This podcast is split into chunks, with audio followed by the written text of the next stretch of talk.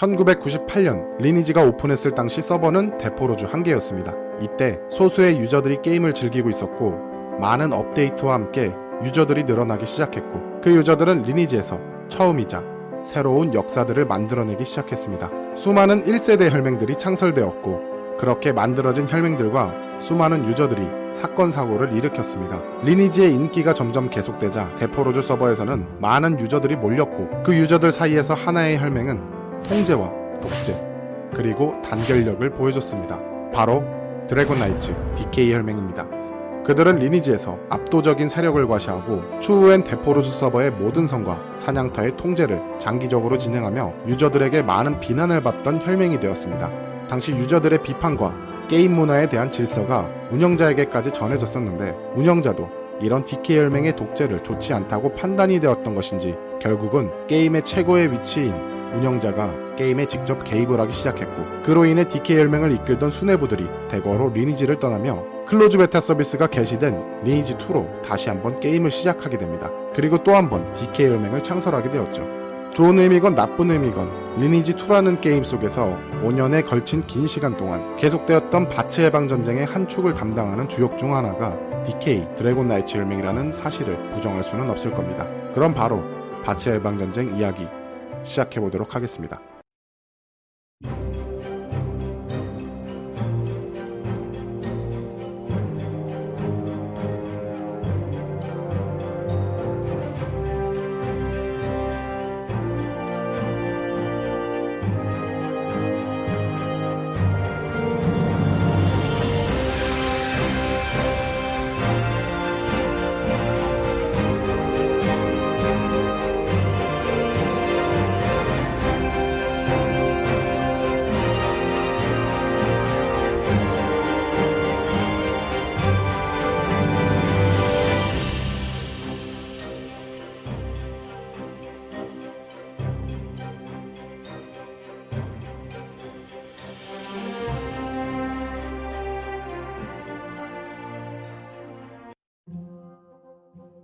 2003년 리니지2 클로즈 베타가 시작을 했고 모든 유저가 공략 방법도 어떤 것부터 시작해야 하는지도 아무것도 모르는 상태로 모두 공평하게 게임을 시작했습니다. 리니지 1에서 막 넘어온 DK 혈맹도 마찬가지였죠. 하지만 DK 혈맹원들은 전술적으로 행동했습니다. 리니지 2 클로즈 베타 서비스 당시엔 다른 종족의 캐릭터가 타 종족의 마을이나 대륙으로 넘어가는 것이 엄청나게 어려웠던 일이기 때문에 이전 리니지 1 DK 혈맹원들은 모두 똑같은 마을에서 캐릭터를 만들어 플레이하는 것이 유리하다고 판단했습니다. 그렇게 대부분 DK 혈맹원들은 엘프라는 종족을 선택하고 엘프 마을에서 세력을 키워나가기 시작했습니다. 이때 리니지에서 리니지 2로 넘어온 세력이 DK 혈맹만 있던 것은 아니었습니다. 리니지 1을 접으면서 새롭게 리니지 2로 넘어온 유저들이 하나의 혈맹을 만들게 되는데 레전드 오브 나이츠 혈맹, 일명 LOK 혈맹을 창설하게 됩니다. 이들은 DK 혈맹과 다르게 인간 종족을 선택하게 되며 말하는 섬에서 모이게 되었죠. 이땐 말하는 섬이 엘프 마을보다 성장이 빨랐고 당연히 DK 혈맹보다 LOK 혈맹원의 성장도 빨랐습니다. 더군다나 리니지 2에선 혈맹 레벨이 존재하기 때문에 이런 빠른 성장을 할 수 있는 장소는 혈맹 성장에도 엄청난 도움을 가져다 주었습니다. 이 두 개의 혈맹은 클로즈 베타 서비스 내내 전쟁을 치르게 되는데 이때 DK 혈맹은 LOK 혈맹을 견제하지 못했고 최초 3레벨 혈맹 달성을 LOK 혈맹에게 뺏기게 되었습니다. DK 혈맹 그리고 LOK 혈맹 이 두 개의 혈맹은 서로 거의 대등할 정도의 세력을 형성하고 있었습니다. 하지만 LOK의 혈맹 3레벨 최초 달성은 DK 혈맹에게는 수치였고 달가운 소식은 아니었습니다.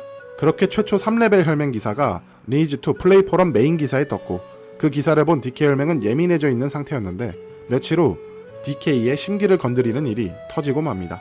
당시 리니지2를 플레이하던 유저들이 가장 많이 모여있던 리니지2 플레이 포럼 메인 뉴스에 DK 혈맹이 최초로 잡았던 보스 여왕개미를 LOK 혈맹이 최초로 잡은 것처럼 착각하게 만드는 기사가 올라왔던 것입니다. 이게 플레이 포럼 기자가 잘못 알고 기재한 것이라면 일반적으로 항의를 하고 넘어갈 문제였지만 그 기사를 작성한 기자가 LOK 혈맹 소속원이었다는 것이 알려지며 DK 혈맹은 LOK 혈맹과의 전쟁에 돌입하게 됩니다. DK 혈맹과 LOK 혈맹의 전쟁은 커뮤니티 기사 때문에 폭발하여 시작되었다고는 하지만 일반 유저들의 눈에는 그렇게 보이지 않았습니다. 그저 좋은 아이템을 드롭하는 여왕개미를 독식하기 위해 서로 싸우는 걸로 보여졌죠. 리니지 1 초창기 바포메트 때처럼 말이죠. 이후 두 개의 혈맹이 여왕개미로 인해 싸움이 벌어지자 여왕개미를 잡고 싶은 다른 혈맹들은 DK 혈맹과 LOK 혈맹 양측의 허락을 얻어야 잡을 수 있게 되었습니다. 결국엔 여왕개미를 둘러싼 양측의 혈맹 전쟁으로 인하여 게임 초기부터 피해를 입은 일반 유저들은 리니지2 플레이 포럼 게시판에 두 개의 혈맹에 대한 항의가 가득 채워졌고 그것을 본 DK 혈맹 측에서는 일반 유저들에게 피해를 줘서 죄송하다며 전쟁 종료와 함께 일반 유저들을 대상으로 한 사과문을 올려 이를 마무리 지었으나 사과문이 무색하게도 며칠 뒤에 F 던전에서 DK 혈맹원과 일반 유저 간의 사냥터 자리 싸움으로 인해 또 한 번 싸움이 벌어졌습니다. DK 혈맹 군주인 산하는 자초 지정을 확인한 후에 다시 한번 사과 및 자신의 행동에 대한 이유를 밝혔으나 얼마 전 있던 여왕개미 사건으로 인해 DK혈맹의 이미지는 극도로 나빠져 있는 상태였죠. 그래서 사과문은 묻히게 되었고 DK혈맹의 비난과 군주 사나를 비난하는 글들이 지속적으로 올라오게 됩니다. 그리고 DK군주 사나는 이 일이 있는 후로 얼마 지나지 않아 정확한 이유는 밝혀지지 않았지만 리니지 2를 그만두게 됩니다. DK군주 사나의 이별이 있었지만 DK혈맹은 멈추지 않았습니다. 첫 번째 공성전이었던 글루디오성은 DK혈맹과 동맹인 제네시스 혈맹의 승리가 되었고 공성이 끝나자마자 곧바로 DK 혈맹은 클로즈 베타 기간 중 등장한 마지막 보스 몬스터인 코어를 최초로 레이드하기로 생각을 하며 100명의 인원을 준비했습니다. 그리고 힘겹게 레이드를 성공하면서 클로즈 베타 서비스 내에서는 최강의 혈맹이라는 것을 모든 유저들에게 각인시키게 되었죠. 그러나 라이벌 혈맹인 LOK 역시 마지막 보스인 코어를 공략하게 되는데 DK에서 100명의 인원으로 힘겹게 성공시킨 레이드를 LOK에선 단 23명으로 쓰러뜨리는 상황을 만들게 되며 DK 연합 못지않은 세력을 과시했습니다. 그렇게 어느 한쪽도 기울지 않고 두 개의 혈맹의 대립은 한 혈맹이 게임 내에서 업적을 세우면 곧바로 다른 한쪽이 따라잡는 식의 기싸움이 계속되었습니다. 클로즈 베타 서비스가 시작될 당시부터 라이벌인 DK 연합과 LOK 혈맹 양측 모두 상대방을 먼저 쓰러뜨리지 않으면 당하는 것은 자신들이라고 생각했습니다. 사실 close beta란 게임의 이상 유무를 파악하는 것이 목적입니다. 그래서 이런 beta라는 시스템 특성상 저레벨 기준에 맞춰져 있었습니다. 하지만 어느 정도 기간이 있었기 때문에 DK 연합과 LOK 혈맹은 고레벨이 된 유저들이 많아지게 되었죠. 그들이 사냥할 수 있는 사냥터는 용의 계곡과 크루마 탑 정도밖에 존재하지 않는 상황이었는데 결국 만족스러운 레벨업을 하기 위해서는 어느 한쪽을 완전히 쓰러뜨려 사냥터를 통제해야 하는 일이 벌어지게 됩니다. 그중 크루마탑은 좁은 통로를 통해 몬스터가 나오는 방들이 이어져 있는 형태이기 때문에 어느 한 혈맹이 몬스터가 나오는 방을 차지하고 무한히 눌러앉아 같은 혈맹원과 방의 몬스터를 사냥하는 권한을 번갈아가며 넘겨받으면서 거의 무한하게 사냥이 가능한 형태였는데 DK 연합과 LOK 혈맹은 이런 좋은 사냥터인 크로마탑을 둘러싼 전면전을 시작하게 되었습니다. 여왕개미 시즌2 같은 느낌이었죠. 여기서 리니지2의 전투를 간략하게 설명하자면 일반적인 리니지와 똑같은 방식으로 캐릭터 간의 충돌이 있었고 그것으로 인해 길막이 가능했습니다. 이게 개인적인 생각으로 리니지의 전술의 중요성 중 하나였습니다. LOK 혈맹은 크루마탑의 지리적인 특징을 이용하여 입구를 틀어막았고 인원은 많지만 좁은 골목길을 통해 진격하는 DK 연합군들을 하나하나씩 사살하기 시작했습니다. 아무리 인원수가 많아도 결국 앞에서 싸우는 유저들의 인원수는 한정적이기 때문이죠. 뒤에서 따라오던 DK 연합 인원들은 좁은 통로에서 길막을 당해 이도저도 못하는 상황이었습니다. 맵을 분석해서 지리적으로 우세했던 에로케 혈맹은 이대로만 가면 이길 수 있을 거라 생각하며 열심히 전투를 하고 있었으나 결국은 인원이 많은 DK 연합에게 조금씩 밀리기 시작했습니다. DK 연합은 앞에서 죽어도 계속 줄줄이 진격을 했고 LOK 혈맹의 막자들을 하나둘씩 처리해가며 길을 열었습니다. 그렇게 점점 입구가 열리자 DK 혈맹도 곧 탑 입구를 봉쇄한 채 죽어서 다시 뒤편에서 돌격해오는 LOK 혈맹원들을 막아섰습니다. 그들의 싸움은 장기전으로 진행되어 밤새 전투를 펼치게 되었었죠. 이때 커뮤니티 게시판은 이들의 싸움에 대한 얘기로 수없이 도배되며 여론몰이에 집중되었습니다. 밤새 진행되었던 장기 전투는 새벽에 끝나게 되는데 DK 연합은 LOK 혈맹의 혈맹원들이 대부분 잠든 새벽 시간을 이용해 기습을 했고 최전방의 입구를 막고 있던 LOK의 경비 인원들을 죽이기 시작했습니다. 새벽 시간에는 인원이 적었던 LOK 혈맹은 소수의 인원들로 어떻게든 막아보려 했지만 결국 DK에게 밀리게 되며 더 이상 저항하지 못하게 됩니다. 그렇게 이 전쟁 이후 기세가 한풀 꺾인 LOK 혈맹은 산발적인 게릴라 활동을 펼치며 저항을 했지만 이미 기세가 오른 DK 연합을 저지하지는 못했습니다. 이 두 개의 연합이 전쟁을 치른 이후 군소혈맹이나 일반 유저들은 막대한 피해를 입게 됩니다. close beta 때부터 사냥터 통제를 당하게 되죠. 항상 저렙 구간에만 머물러야 했습니다. LOK 혈맹은 2003년 6월에 다시 한번 재정비를 하고 글루디오 공성전을 치르며 DK 연합에게 잠시 승리를 했지만 곧바로 성을 빼앗기게 되었습니다. 글루디오 공성전의 승리는 사실상 close beta 내내 계속되어 온 DK와 LOK 간의 세력 다툼에서 DK의 완전한 승리를 거둔 것을 의미했고 close beta 서비스 종료가 된 이후 LOK 혈맹은 1서버인 바츠 서버를 선택한 DK 혈맹과는 다르게 2서버인 지그하르트 서버를 선택해 DK 혈맹과의 교전을 피하게 되고 이 서버에서 최강의 전투 혈맹이 됩니다. 지금도 그렇지만 옛날부터 1서버는 아주 큰 메리트가 있던 서버였습니다. 현금화가 잘 되거나 사람들이 많이 몰리거나 그만큼 강적이 많이 생기게 되죠. 어쨌든 제일 첫 번째 서버라는 명목이 있었죠. LOK 혈맹은 그런 첫 번째 서버를 포기한다는 것에 대한 의미는 DK 연합의 강함을 유저들에게 한껏 더 보여주게 되었습니다.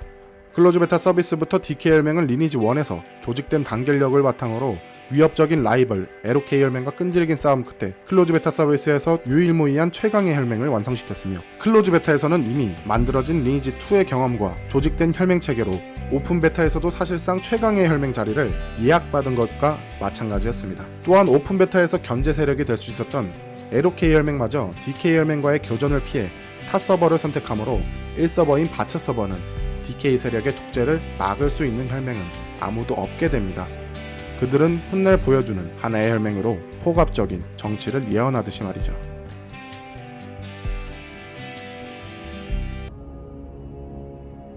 (2003년 7월 6일) 리니지2의 open beta 서비스가 시작되었습니다.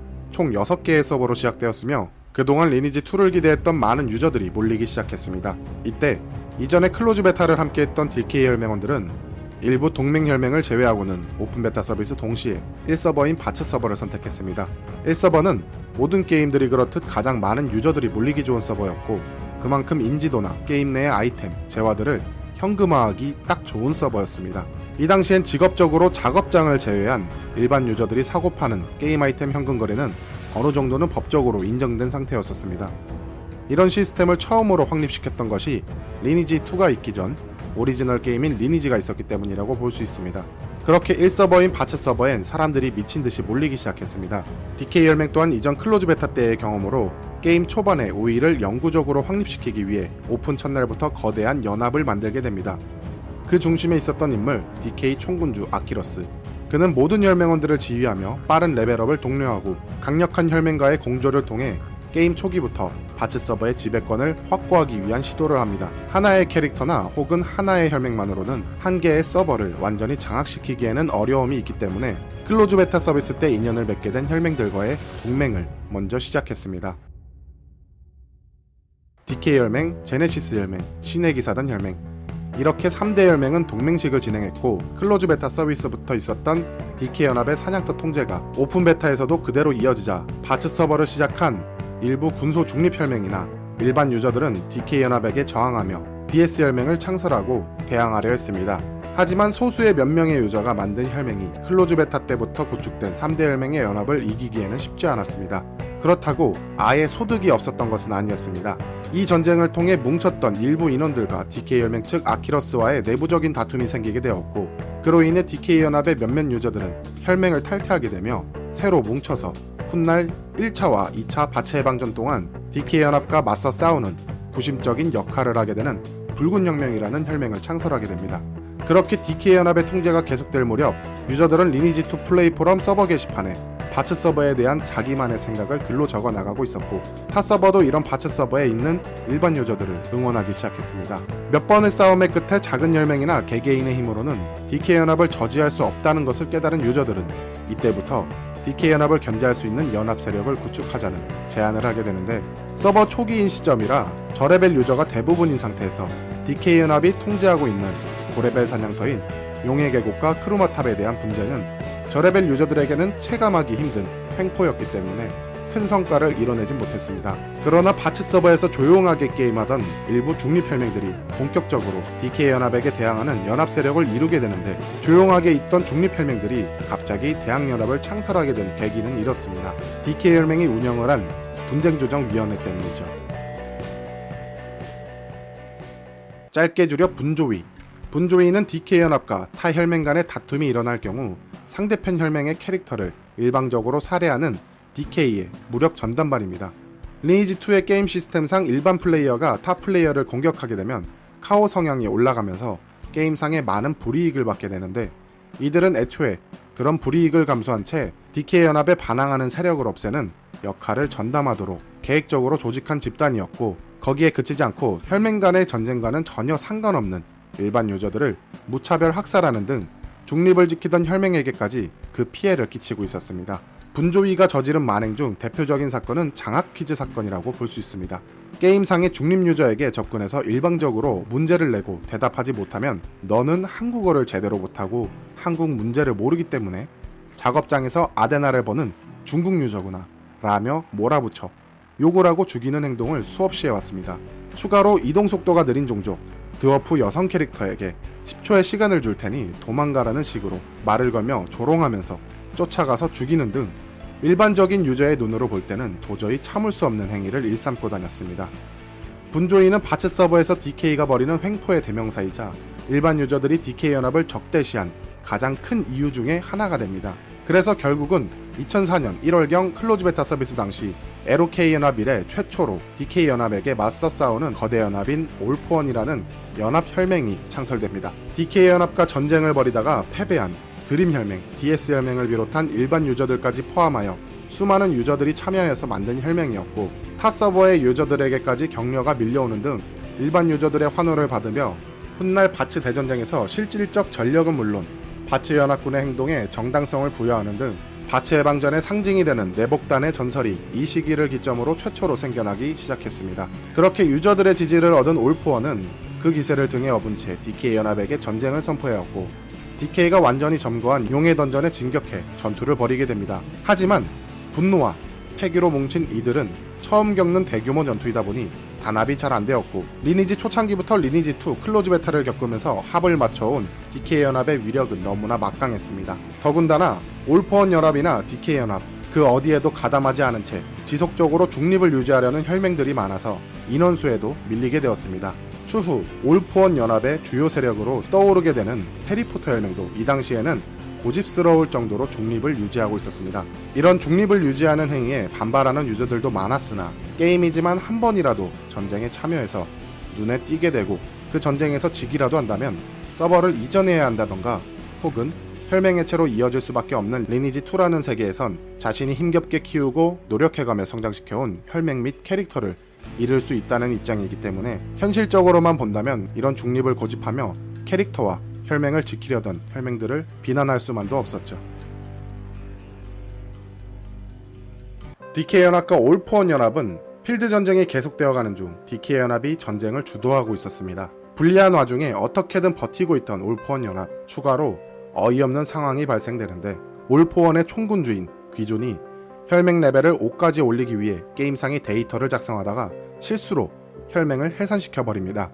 놀란 귀존은 즉각 운영자에게 문의를 해서 수정 요청을 했지만 운영자는 개인의 실수고 게임 시스템상 정상적인 방법으로 혈맹 해체가 되었기 때문에 그의 요청을 거부하였습니다.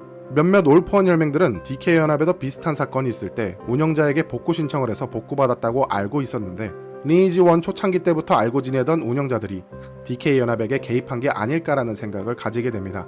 결국은 혈맹이 해체된 상태로 리니지 2 오픈 베타 이후 처음으로 열리는 공성전에서 성을 확보해 DK 연합을 억제하려던 올포원의 작전은 물거품이 되어버렸고 올포원 혈맹이 사라진 것을 알게 된 DK 혈맹은 홀가분한 기분으로 그동안 암묵적인 공조 체제를 구축해오던 정혈맹과 위너스 혈맹을 DK 연합에게 가입시켜 총 5개의 혈맹이 뭉친 거대 연합으로 거듭났으며 결국 공성전이 시작된 2004년 2월 15일 DK 연합은 5개의 성 중 왕성인 아덴성을 제외한 총 4개의 성을 공략하는 데 성공합니다. 불행 중 다행인 것은 리니지2 왕성인 아덴성만큼은 붉은 혁명을 주축으로 하는 바츠 동맹군이 결사적으로 DK 연합의 공성을 저지하여 리니지2에 존재하는 5개의 성이 모두 DK 연합에게 넘어가는 일만큼은 간신히 막아냈습니다. 그러나 최초의 반 DK 연합이었던 올펀 혈맹이 사라진 후 바츠에는 희망이 사라진 것처럼 보였고 DK에 대항한 혈맹은 무자비한 보복을 받기 시작했습니다. 결국 유저들은 참을 수 없었고 자신이 키우던 캐릭터와 혈맹을 버리고 서버를 옮기기 시작했습니다. 바츠 서버는 암울해져 있었고 리니지2가 오픈한 이래 최단 기간 암흑기가 찾아왔습니다. 그래도 단 하나의 희망이 있었습니다. 과거 DK 연합과의 전쟁에서 패배한 일반 유저 및 중립 혈맹 그리고 DK 총군주 아키러스의 방침에 대해 반발하며 DK에서 탈퇴한 인원들 추가로 위너스 혈맹이 DK 연합에 가입했을 당시 그에 반발하며 이탈한 인원들이 주축으로 되어 만들어진 붉은 혁명과 올포원 시절부터 계속해서 DK 혈맹에게 저항해온 리벤지스 혈맹의 놀라운 분투를 보여줍니다. 이들은 연합을 구성하지 못한 채 고립되어 절망적인 싸움을 벌이는 와중에도 붉은 혁명과 리벤지스의 분투는 DK 혈맹을 긴장하게 만들기에는 충분했고 DK의 악명 높은 무력 집단인 분조이 파티와의 교전하며 그들을 완전 전멸시켜버리거나 DK가 완전히 장악한 용의 계곡의 깊숙한 곳까지 몰래 침투하여 게릴라전을 펼치기도 한 붉은 혁명의 싸움은 DK 연합의 이론조차 감탄할 수밖에 없었습니다. 그런 인상적인 전투로 인하여 그들은 DK 연합의 독재에 신음하던 바츠 서버의 일반 유저들의 열광적인 환호를 받는데 그런 성과의 뒤편에는 카오 상태를 불사한 채 싸움에 임하는 붉은 혁명 군주 수가 있었습니다. 수는 자신의 캐릭터가 너무 많은 카오 수치로 정상적인 전투가 불가능한 상황에 처하자 현금 거래를 이용해 타 캐릭터를 구매하여 DK 연합과의 싸움에 임할 정도로 열정을 불태웠습니다. 붉은 혁명, 리벤지스의 노력과 서버 이전 대신 끝내 남아 싸우기로 선택한 소수의 혈맹과 유저들로 인해 거의 붕괴되어 가던 반 DK 측은 겨우 명목으로 남아 세력을 유지할 수 있게 되었지만 이 당시 서버 게시판에는 그 누구도 이 상황이 호전될 것이라고는 생각할 수 없었습니다. 5월이 되기 전까지는 말이죠. 리니지 때부터 리니지 2까지 성을 차지한다는 것은 많은 것을 의미했습니다. 단순히 성을 통해 벌어들이는 아데나를 현금으로 환전하여 얻는 현실적인 수익 외에도 리니지 2 서버 내에서 지배적인 세력을 가진 혈맹 중 하나라는 상징성을 가지고 있기 때문이죠. 2004년 2월 15일 상용화 서비스 이후 최초의 공성전이 시작되었으나 바츠 서버에서는 DK 연합의 혈맹이 아덴성을 제외한 모든 성을 차지하고 있었고 타 서버에서는 지배적인 세력을 가진 혈맹과 그 혈맹에 도전하는 세력들이 성을 나누어 함락시켜 어느 정도는 서버의 힘의 균형을 맞추게 된 상태였으나 유독 바츠 서버에서만큼은 DK 연합이 하나의 성을 제외한 모든 성을 점령한 상태로 독재를 보여주고 있었습니다. 하지만 DK 연합은 언제까지나 아덴 성을 차지하지 못한 채 지지부진한 싸움만을 계속할 수는 없었습니다.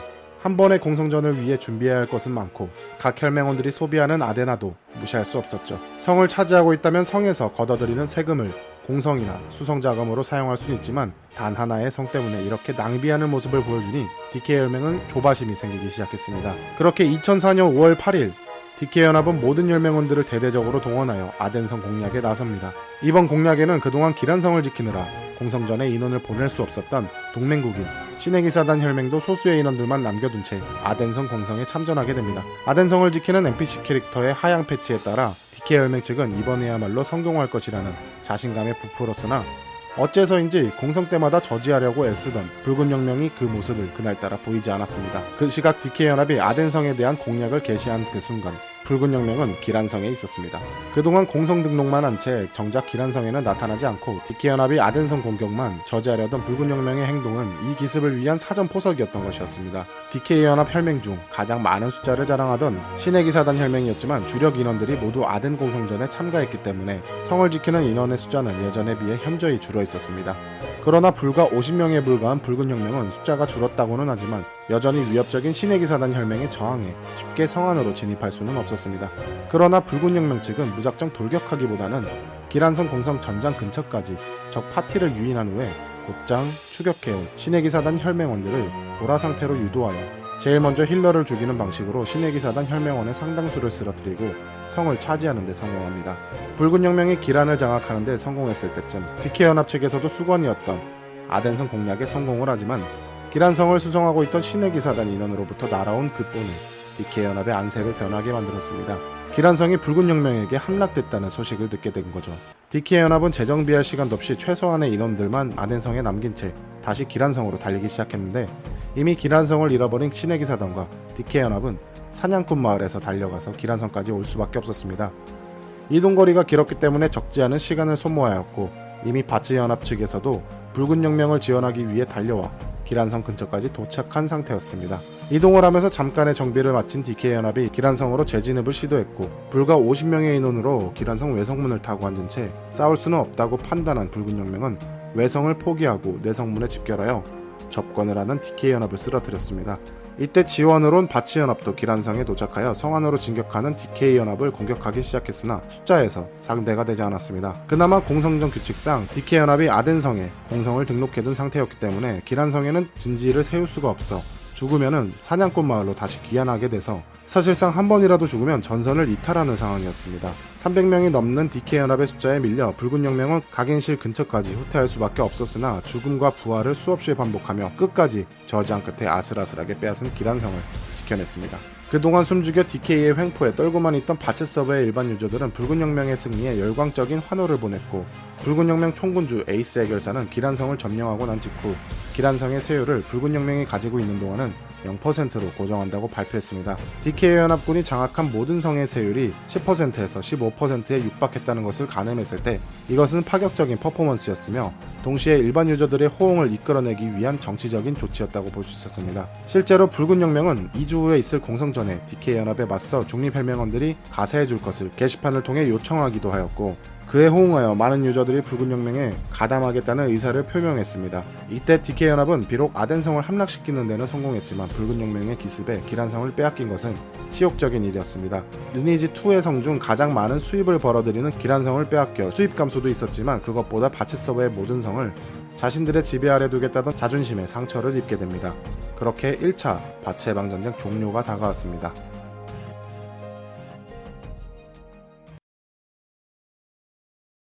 붉은 혁명의 기란성 습격을 통한 승리가 각종 커뮤니티에 소문이 퍼지고 이때 DK연합과 싸우기 위해 타 서버에서 바츠 연합을 도와주러 많은 유저들이 몰리기 시작했습니다. DK연합은 바츠 연합의 혈맹 규모가 점점 늘어나자 위협을 느끼기 시작했지만 그래도 뭐 아직까지는 DK연합의 힘에 비할 수는 없었습니다. 그래서 당시 DK연합의 총군주를 맡고 있던 섀도우 여솔은 바츠 연합이 더 커지기 전에 그 싹을 잘라내려고 시도했습니다. 리니지 1부터 리니지 2까지 보통 세력 다툼을 하는 경우는 공성전 그리고 그 외에는 사냥터 통제가 있습니다. 그래서 섀도우 여솔은 고레벨로 가기 위한 필수 사냥터들을 더욱더 강력하게 통제하기 시작하는데 이때 DK 혈맹원들조차 통제하고 있는 사냥터가 아닌 다른 사냥터에서 사냥을 하게 될 경우에는 혈맹 탈퇴로 이어지게 룰을 변경해버립니다. 그만큼 혈맹에 대해서 더욱더 엄격해졌죠. 그렇게 고레벨 사냥터인 용의 계곡은 DK 혈맹원들의 주 사냥터가 되었고 일반 유저 및 바츠연합은 실렌의 봉인이라는 용의 계곡보다는 효율이 좋지 않은 사냥터를 몇몇 구역을 나눠 가져 어렵게 레벨업을 할 수밖에 없었습니다. DK 연합의 섀도우 여솔은 그런 실렌의 봉인까지 통제를 해서 바츠 연합의 백기를 받아낼 생각을 합니다. 아예 사냥할 수 없게 만들어버릴 속셈인 것이었죠. 이에 대응하려 바체 연합도 최후의 사냥터인 실렌의 봉인을 지켜내기 위해 필사적으로 저항했습니다. 하지만 타 서버에서 DK 연합에게 대항하려 넘어온 유저들이 있었지만 아직은 성장하지 못한 저레벨 유저들이 대부분이었고 DK의 막강한 공격 앞에서는 속수무책으로 당할 수밖에 없었습니다. 결국엔 실렌의 봉인까지 빼앗기게 돼버리고 사냥을 할 수 있는 곳까지 잃은 바치 연합은 최악의 위기를 맞이하게 돼버립니다. 이때 바치 연합의 큰 중심이 되 주었던 붉은 혁명조차 이 시기를 기점으로 서버 이전을 고려해야 한다는 얘기가 나올 정도였다고 하죠. 그러나 이때 하나의 사건으로 바치 연합은 빛을 보게 됩니다. DK연합의 실내내봉인 토벌은 상당히 무리가 뒤따르는 행동이었습니다. 실내내봉인이라는 사냥터 자체가 기존에 통제하고 있던 사냥터인 용의 계곡보다 좋은 사냥터는 아니었고 결국은 용의 계곡에서 얻을 수 있는 경험치 및 아이템에 비해 턱없이 모자란 수준밖에 안 되기 때문에 결국엔 실내내봉인 통제를 하기 위해서는 DK연합 일부 혈맹원들이 실내내봉인을 지키면서 사냥을 했어야 했습니다. 하지만 같은 연합, 같은 혈맹이라도 사냥터 차별처럼 느낄 수밖에 없었죠. 거기다 당시 DK연합의 총군주였던 섀도우 여솔은 2대 대 총군주인 제우스의 뒤를 이은 지 얼마 안 된 상태였고 아직 혈맹 내의 입지가 그다지 좋지 않았을 때 이런 무리한 작전을 내세웠고 그 작전을 들은 동맹군주들의 반발이 있었지만 그것을 무시한 채 작전을 진행해버렸던 것이었습니다. 특히나 이 작전에 가장 크게 반대했던 인물이 있었습니다. DK 연합의 총군주의 버금가는 세력을 형성하고 있던 고문인 아키러스 직속부대 화이트라인은 일시적으로 DK 혈맹 마크를 버려가면서 노골적으로 반대 의사를 펼쳤죠. 그렇게 주력 인원들이 빠지는 상황에 섀도우 여솔 총군주가 실렌의 봉인을 고수하고 있을 수만은 없어지게 된 것이죠. 결국엔 실렌의 봉인을 버리기로 하고 다시 용의 계곡으로 사냥터를 옮기려고 했는데 사냥터를 너무 오래 비워놔서인지 동맹 혈맹인 제네시스 측에서 용의 계곡을 차지하고 있었습니다. 결국엔 이도저도 못하는 상황으로 변하자 섀도우 여솔은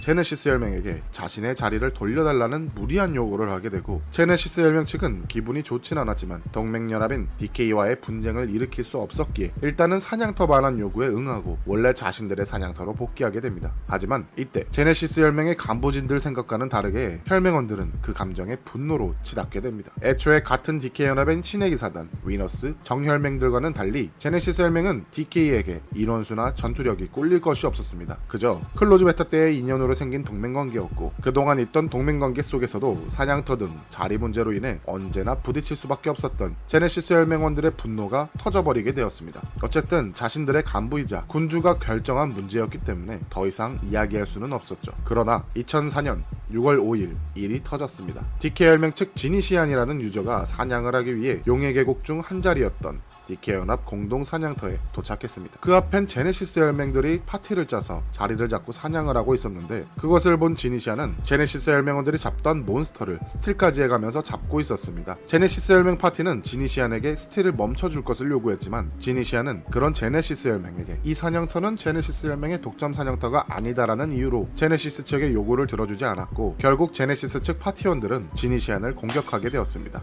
DK 연합 측은 이 사건을 단순히 사냥터에서 벌어진 사소한 다툼이라 판단을 하고 평소에 있던 작은 일처럼 생각하며 제네시스 혈맹에게 그냥 사과하고 끝내자고 제안을 했습니다. 하지만 제네시스 측 총군주 칼리츠버그는 이미 자신들의 혈맹원들의 고통을 잘 알고 있었고 그런 그도 여태 참았던 DK에 대한 분노가 참을 수 없을 지경으로 이르게 되면서 DK 혈맹에게 전쟁 선포를 하는 것으로 대응했습니다. 이때 DK 연합 세력은 물론 바치 연합 그리고 많은 유저들이 놀랐습니다. 절대로 깨지지 않을 것 같던 동맹이란 벽이 어느 날 갑자기 무너져 버린 것과 마찬가지였고 사실 바치 연합에게는 좋은 소식이 되었습니다.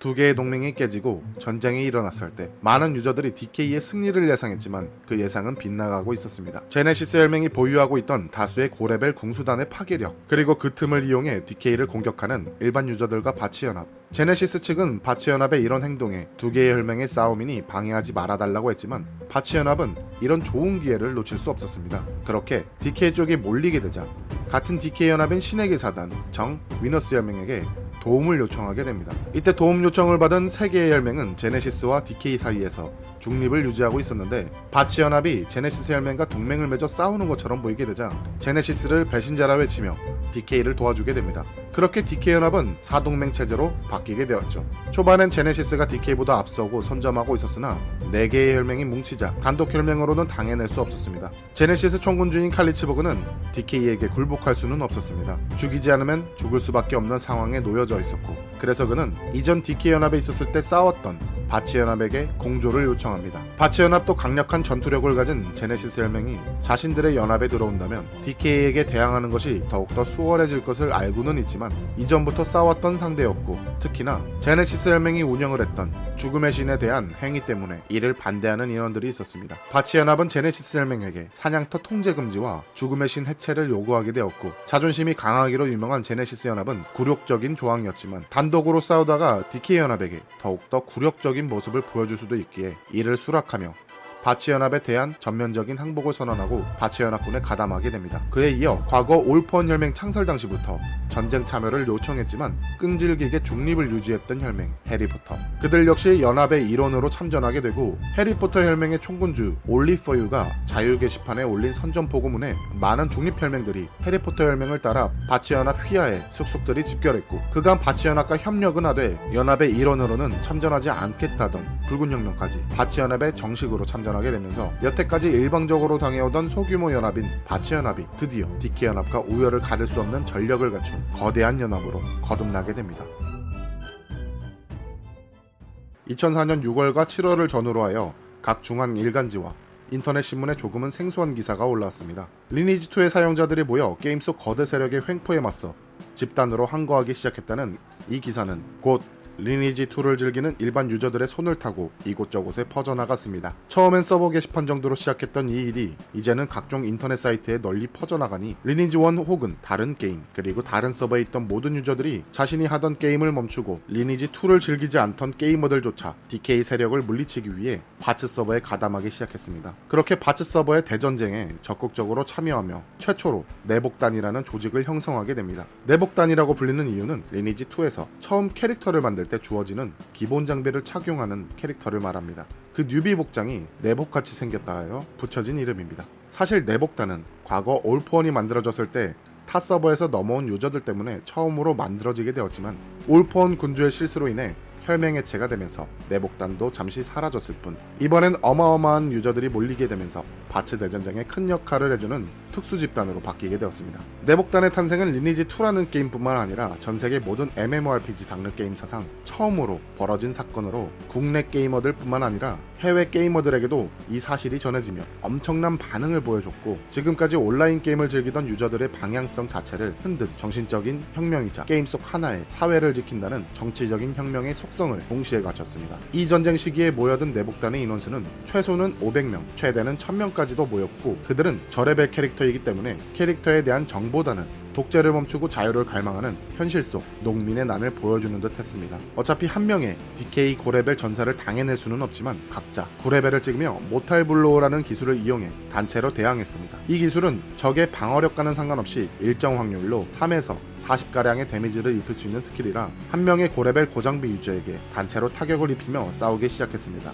거기다가 길막을 통해 바츠 연합군의 공격을 수월하게 만들어주며 동시에 DK연합 진영을 방해했고 DK연합 지휘관들과 비슷한 아이디를 맞춰 거짓 정보를 채팅에 흘려 혼란을 주거나 DK연합 인원들에게 끊임없이 교환 요청을 하며 상대방 캐릭터의 컨트롤을 방해하는 등 기존의 게임 방식과는 다른 방법으로 전투를 행했습니다. 이때 DK연합은 이들의 전력에 크게 당황하며 전쟁에서 잠시 피하게 되었습니다.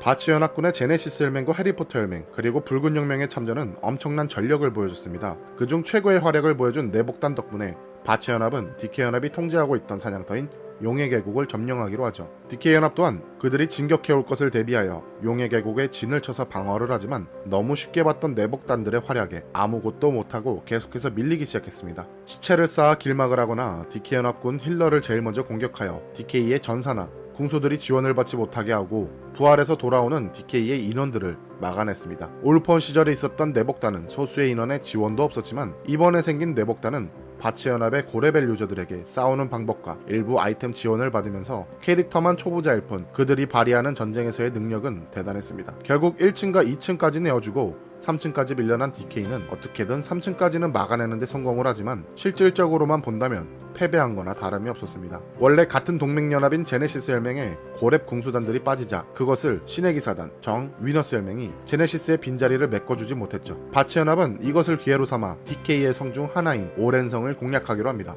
2004년 6월 19일에 시작한 이 공성전도 역시나 내복단들의 활약에 의해 성을 너무나도 쉽게 빼앗기게 되는 DK연합은 게시판에 내복단의 전술에 대한 비판을 올리게 되는데 DK 혈맹의 카오나 보라 상태를 유도하며 전쟁을 하는 것은 게임의 기본적인 예의를 망각하는 일이라며 언론 플레이를 하기 시작했습니다. 그래도 맨 처음에는 유저들이 DK 혈맹의 말에 동의를 했지만 예전 DK연합이 보조 캐릭터들을 적당히 키워서 만든 뼈단건 부대라는 것을 조직했었을 때 내복단과 똑같은 방법으로 바치연합군의 싸움을 방해했었다는 게 밝혀지면서 자신들이 했던 방법을 몇 배로 돌려받은 셈이 되어버렸고 이때 유저들은 뼈단검으로 흥한 자 내복단으로 망한다라는 얘기가 바츠 서버 내에서 유행처럼 떠돌기 시작했습니다. 예전 붉은 혁명군 기습으로 빼앗은 기란성의 승리가 있었지만 아덴성을 뺏기며 취한 승리였고 이번엔 전술과 전력을 통한 진정한 승리라고 볼 수 있었습니다. 이를 계기로 바츠 연합군의 사기는 절정으로 치닫으며 지금까지 누구도 이길 수 없었을 것 같던 DK 연합의 총공격을 막아내고 오히려 자신들의 힘으로 눌러버렸죠. DK 혈맹의 해산은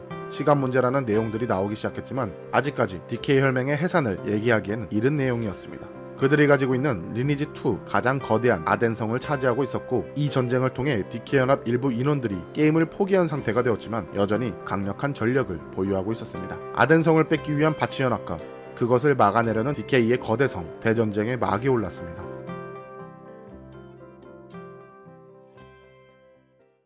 2004년 7월 16일 바치연합군과 디케연합은 아덴성 공수선 신청을 해뒀고 팽팽한 신경전에 돌입해 있었습니다. 이때 두 혈맹 간의 심리전이 엄청났었는데 DK연합은 자신들의 아덴성을 지키기 위한 수성 신청을 했고 바치연합은 제네시스 혈맹만 남겨둔 채 아덴성 공성 신청을 취소하고 자신들의 성인 오렌성을 방어하기 위한 수성 신청을 하게 됩니다.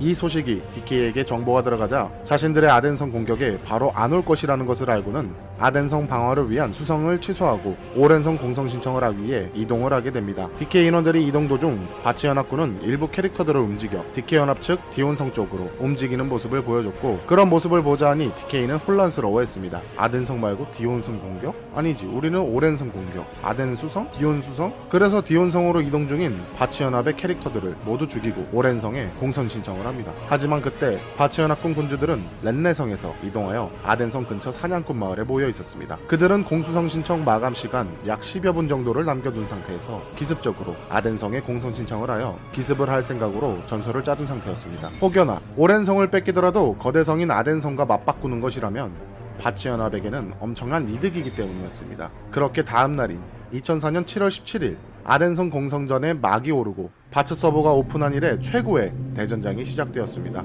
아덴성 앞마당을 가득 채운 DK 연합 그리고 그들을 공격하는 바치 연합군은 성문을 중심으로 세 개의 방향에서 동시에 공격하는 전술을 펼치려 했습니다. 왼쪽에서는 붉은 혁명과 하드락 그리고 LDC 혈맹 중앙은 제네시스와 해리포터 오른쪽에선 제네시스의 군주단들이 혈맹원들의 빠른 부활을 위해 진지를 구축하고 있었습니다. 그러나 DK연합도 만만하게 볼 수 있는 상태는 아니었습니다. DK연합은 바츠 서버 내에서 최강의 전투력을 자랑하는 아키러스와 그를 따르는 DK의 화이트라인 그리고 악명 높은 무력 집단인 분조위가 움직이기 시작하며 순식간에 오른쪽에서 진지를 구축하고 있던 제네시스의 군주단들을 죽여버리고 전술 없이 개별적으로 달려드는 내복단들 또한 손쉽게 무너뜨렸습니다. 그리고 반원을 그리는 중앙 라인의 바치연합군을 쓰러뜨리며 왼쪽에서 아덴성을 공격하던 붉은 혁명들 라인까지 박살내버립니다. 바치연합은 몇 번의 재정비를 통해 아덴성을 또 한 번 공격했지만 DK의 방어력 앞에 진지 구축을 하지 못한 채 사냥꾼 마을로 강제 기한될 수밖에 없었습니다. DK연합군은 거세게 몰아닥칠 거라 예상했던 바치연합군의 공격이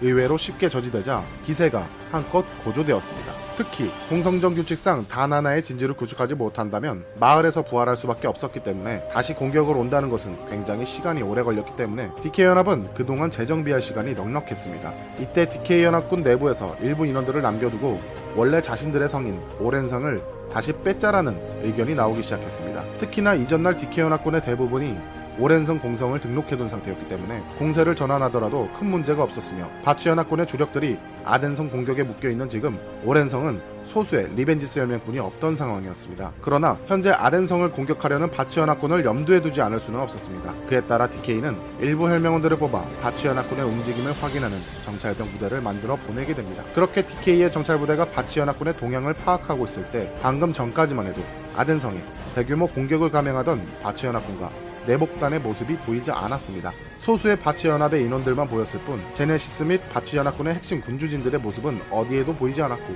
DK연합군은 이것을 전달받자마자 바치연합군이 아덴성을 포기했다고 판단하며 오랜성 근처의 주둔한 채 전투 상황을 살피던 신의 기사단 혈맹에게 오렌성의 공격 명령을 전파하며 이어서 아키러스의 직속 부대 화이트와 레드라인 등 DK연합의 핵심 전력들을 이동시켜 곧바로 오렌성으로 역공격을 시작했습니다.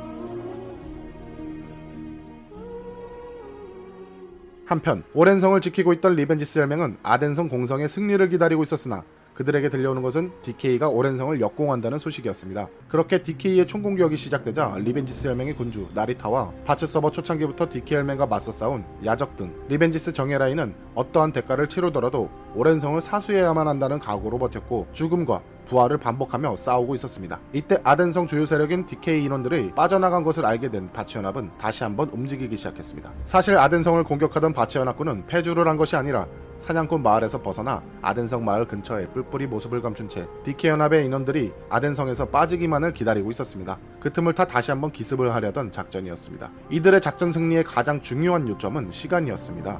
DK연합의 주요 세력들이 돌아오기 전에 아덴성을 함락시켜야 했기 때문이죠. 그렇게 오렌 성을 지키던 리벤지스 혈맹에게 DK연합의 주요 세력들이 아덴성에서 빠져나와 오렌 성에 공격이 들어왔다는 정보를 받고 아덴성 앞에 있는 DK의 궁수단을 제일 먼저 처리하고 곧장 공성 골렘을 뽑아 아덴성의 외성문을 공격하기 시작했습니다. 갑작스러운 기습에 놀란 DK연합은 이것을 막기 위해 총공격을 퍼부었지만 외성문은 순식간에 박살났고 외성문 안으로 밀려 들어오는 바치 연합군은 곧바로 내성문까지 순식간에 부숴버렸습니다. 상황이 급박하게 돌아가자 DK연합 측은 오랜 성을 공격하고 있는 주요 세력들에게 이 상황을 알리고 긴급히 귀환 명령을 내리게 되었습니다. 그렇게 상황 전파를 들은 아키러스 외 주요 라인들은 오랜성을 포기하고 바로 마을로 귀환을 했습니다.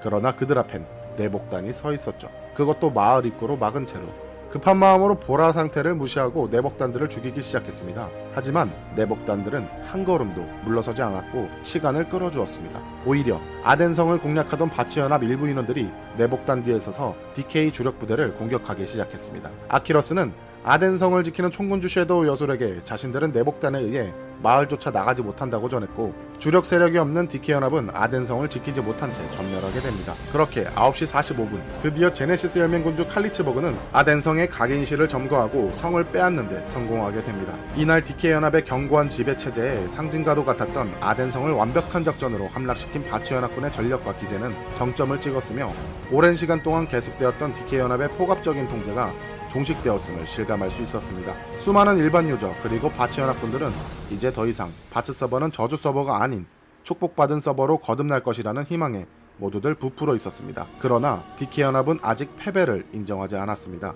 모두들 바츠 연합군의 승리와 DK 연합의 몰락을 얘기하고 있을 때 DK 연합 내부에서는 새로운 바람이 불어오고 있었습니다. 섀도우 여솔이 총군주 자리에서 내려오게 되며 주력 라인을 통솔하던 아키러스가 DK 연합의 총군주에 취임하게 되면서 새로운 DK 연합의 전투 방식을 형성하게 됩니다. 그리고 자유에 목말라 하던 바츠 연합군 내부에서도 DK 연합군을 없애기 위해 모여있던 인원들이 DK가 사라질 것을 예상하자 이런 명분을 위해 덮어두었던 문제점들이 하나둘씩 드러나며 내부에서 균열이 생기기 시작했습니다. 이제 바츠 연합군은 DK 외에도 내부의 분열도 해결해야 했습니다.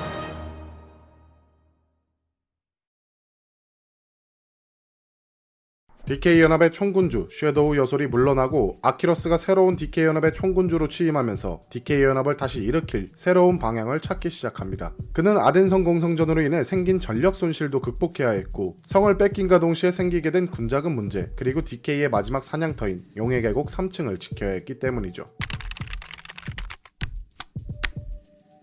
DK연합은 많은 혈맹들과 전쟁을 벌이면서 전투에 필요한 물품을 구매하는 비용이 많이 나갔습니다. 하지만 그만큼 전투를 펼쳐서 승리를 한다면 벌어들이는 돈이 있었고 특히나 성을 통해 얻을 수 있었던 세금이 있기 때문에 혈맹을 운영하는 데에는 크게 문제가 없었습니다. 그러나 바치연합에게 가장 큰 수익을 벌어다주는 아덴성을 빼앗기게 되고 계속되는 전투 속에 필요한 소모품을 구입하는 돈이 점점 바닥을 보이고 있었습니다. 그래서 각 DK연합의 혈맹들에게 혈맹 운영비를 걷어가면서 연합을 유지하고 있었는데 그것에 지친 연합원들이 아키러스의 시야에 들어오기 시작했습니다. 총군주로 취임한 지 얼마 되지 않아 가장 큰 시련이 생겨오니 연합의 재정난이 생긴 이때가 바츠 대전쟁을 통틀어 가장 어려웠던 시기였다고 했습니다. 결국 아키러스는 큰 결심을 하게 되면서 운영비를 걷어오던 체제를 당분간 폐지하기로 하고 자신의 개인 사비로 혈맹 전쟁에 드는 비용을 모두 충당하겠다고 선언합니다. 그리고 실제로 각 혈맹 라인에게 천만 아데나씩을 지원하면서 당장 혈맹의 전쟁 지속에 필요한 재정난을 해결했습니다.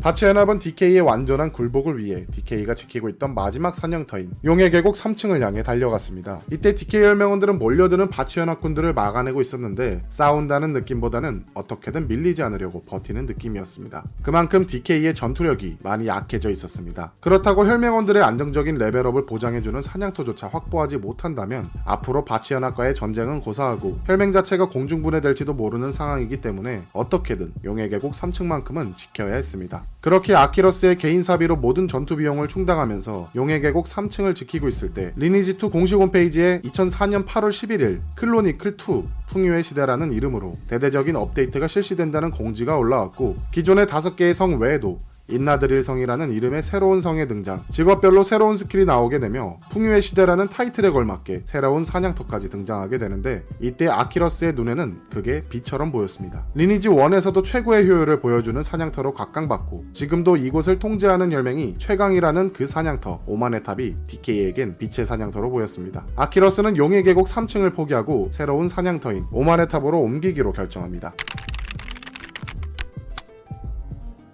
오만의 탑을 점령하는 일이 결코 쉽지는 않았습니다. 탑의 하층부에서는 어느 정도 사냥이 가능했지만 바츠 연합이 따라와서 매번 방해를 했고 결국 바츠 연합과의 교전을 피해 사냥을 하려면 고층으로 갈 수밖에 없었는데 오만의 탑 고층 몬스터는 너무나도 강력했습니다. 혈맹의 평균 레벨은 60레벨 대였는데 그것을 뛰어넘는 70레벨 대의 몬스터들이 무리를 짓고 있었고 서버의 최고 레벨인 75레벨보다 더욱 높은 80레벨의 몬스터까지 출몰했습니다. 거기다가 접근성 문제까지 좋지 못했습니다. 마을에서 오만 오만의 탑을 순간이동을 할 수 있는 gatekeeper가 지원되지 않는 상황이기 때문에 결국에는 수동으로 걸어 올라가야 했습니다. 그러나 그 시간이 1시간 이상을 걸릴 정도였고 이동 도중에 바츠 연합군이나 내복단의 습격을 받는 위험도 있었습니다. 이런 열악한 상황 속에 DK 인원들은 어떻게든 8층부터 10층의 고층을 목표로 새 파티를 만들어 동시에 움직여가면서 길을 뚫어나간 끝에 오만의 탑의 새로운 사냥터를 개척하는 데 성공을 하면서 DK의 부활의 발판을 마련합니다. 그리고 아키러스는 승자의 기쁨에 취해 있는 바치 연합군의 상황을 조용히 지켜보기 시작하면서 언제 올지 모를 기회를 잡으려고 했습니다.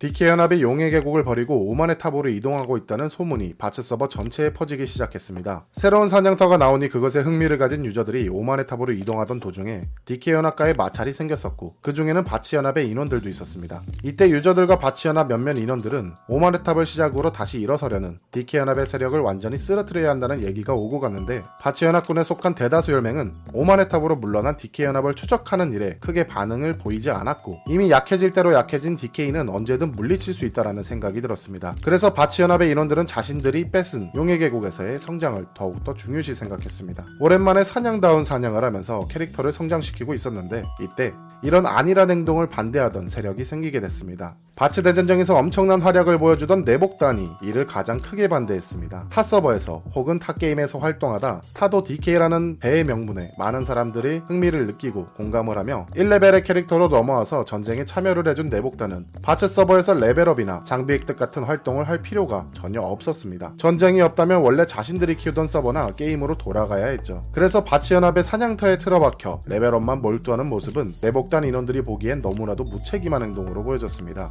바치연합의 사냥에 대한 문제는 그동안 전쟁을 펼치면서 여태 하지 못했던 정비, 성장 두 가지의 개념이 있기 때문에 많은 유저들이 공감을 하며 인정을 했으나 결국 사냥 외에는 소극적인 모습을 보이는 바치연합군은 엄청난 실수를 저지르게 되는데 여태 DK연합이 통제로 드나들지 못했던 용의 계곡이 통제 해제가 되자 일반 유저 및 중립혈맹들이 사냥을 하기 위해 몰려들기 시작했습니다.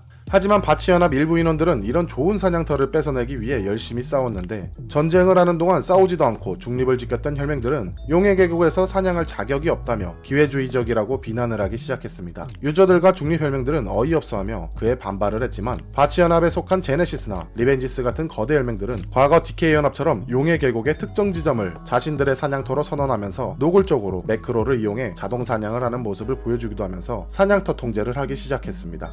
일반 유저들 그리고 중립혈맹의 인원들은 사실 중립을 유지하면서 DK는 없어지길 바래왔고 무엇보다 해방을 원했기 때문에 주 캐릭터로는 싸울 수가 없어서 새로운 부 캐릭터를 만들어 내복단으로 활동하며 싸웠던 것이었는데 그것을 몰라주는 바츠연합 몇몇 인원들의 모습에 분노를 하게 됩니다. DK연합에게 억압받는 바츠 서버의 유저들의 해방 그것을 위한다는 대의 명분을 걸고 같이 싸웠지만 결국엔 DK연합이 물러나자 새로운 연합이 그 자리를 차지한 게 돼버렸습니다. 해방군이 아니라 점령군으로 변해버린 셈이죠. 용의 계곡 점령 이후 변해버린 바츠연합 바츠연합의 명분을 나눠 가지며 주캐는 아니지만 부캐를 만들어서 싸워준 일반 유저 및 중립혈맹 변해버린 바츠연합의 모습과 전쟁이 없어져서 더 이상 바츠 서버에 흥미를 느끼지 못하는 타 서버, 타 게임에서 넘어온 내복단들은 바츠 서버를 버리고 원래 자신들이 하던 곳으로 돌아가기 시작했습니다. 그러나 중립 및 일반 유저들과 갈등을 겪고 있는 바츠연합군 내부에서도 오만의 탑으로 숨어 들어간 DK연합을 추적해서 끝내야 한다는 인원들도 있었는데 바로 붉은 혁명이었습니다.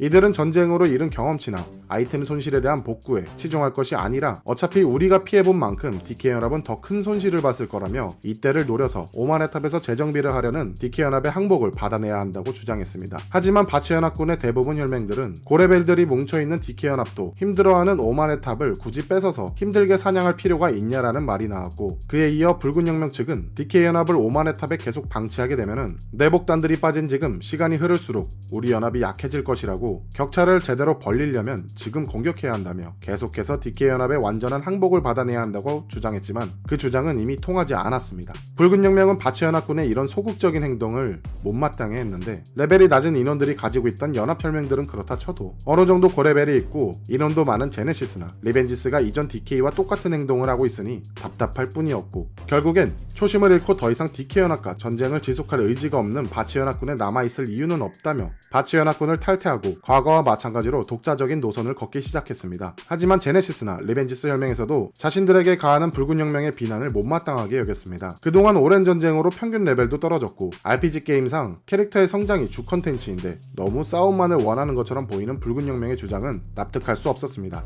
거기다 오만의 탑에서 세력을 키워나가는 DK 연합과 빠른 결판을 내기 위해 어쩔 수 없이 선택했다는 매크로 사냥과 통제에 대한 비판을 하며 현실적인 상황을 고려하지 않은 채 무모한 행동을 강요하는 것처럼 보이는 붉은 혁명은 그들의 눈에는 그저 눈의 가시였습니다. 그렇게 바츠 서버에서는 붉은 혁명을 지지하는 유저들과 제네시스 및 리벤지스, 즉 바츠 연합을 응원하는 인원들로 나눠지게 되었고 서로 싸우지는 않았지만 그렇다고 좋아하진 않았습니다. 애초에 같은 바츠 연합의 인원들이었고 같은 적을 상대로 두었기 때문에 DK연합이 조금씩 싸움을 걸어오던 날에는 서로 지원을 가면서 공조를 이루기도 했습니다. 그러나 얼마 있지 않아 서로의 관계를 산산조각 내버리는 사건이 벌어지게 되는데 붉은 혁명의 군주 눈물을 감추고는 사실 리벤지스와 제네시스의 매크로 파티 운영을 고운 시선으로 보지는 않았습니다. 그러나 붉은 혁명의 인원들이 늘어난 만큼 혈맹원들의 안정적인 사냥과 빠른 성장을 위해서라면 매크로를 써야 된다고 생각을 했죠. 그래서 제네시스 군주인 칼리츠버그 친구에게 매크로 사용법을 알려달라고 부탁을 했고 둘만의 대화가 오고 가던 중에 눈물을 감추고는 지금까지 리벤지스 혈맹에게 가지고 있던 갈등과 불만들을 칼리츠버그에게 털어놓으며 상담을 하고 있었습니다.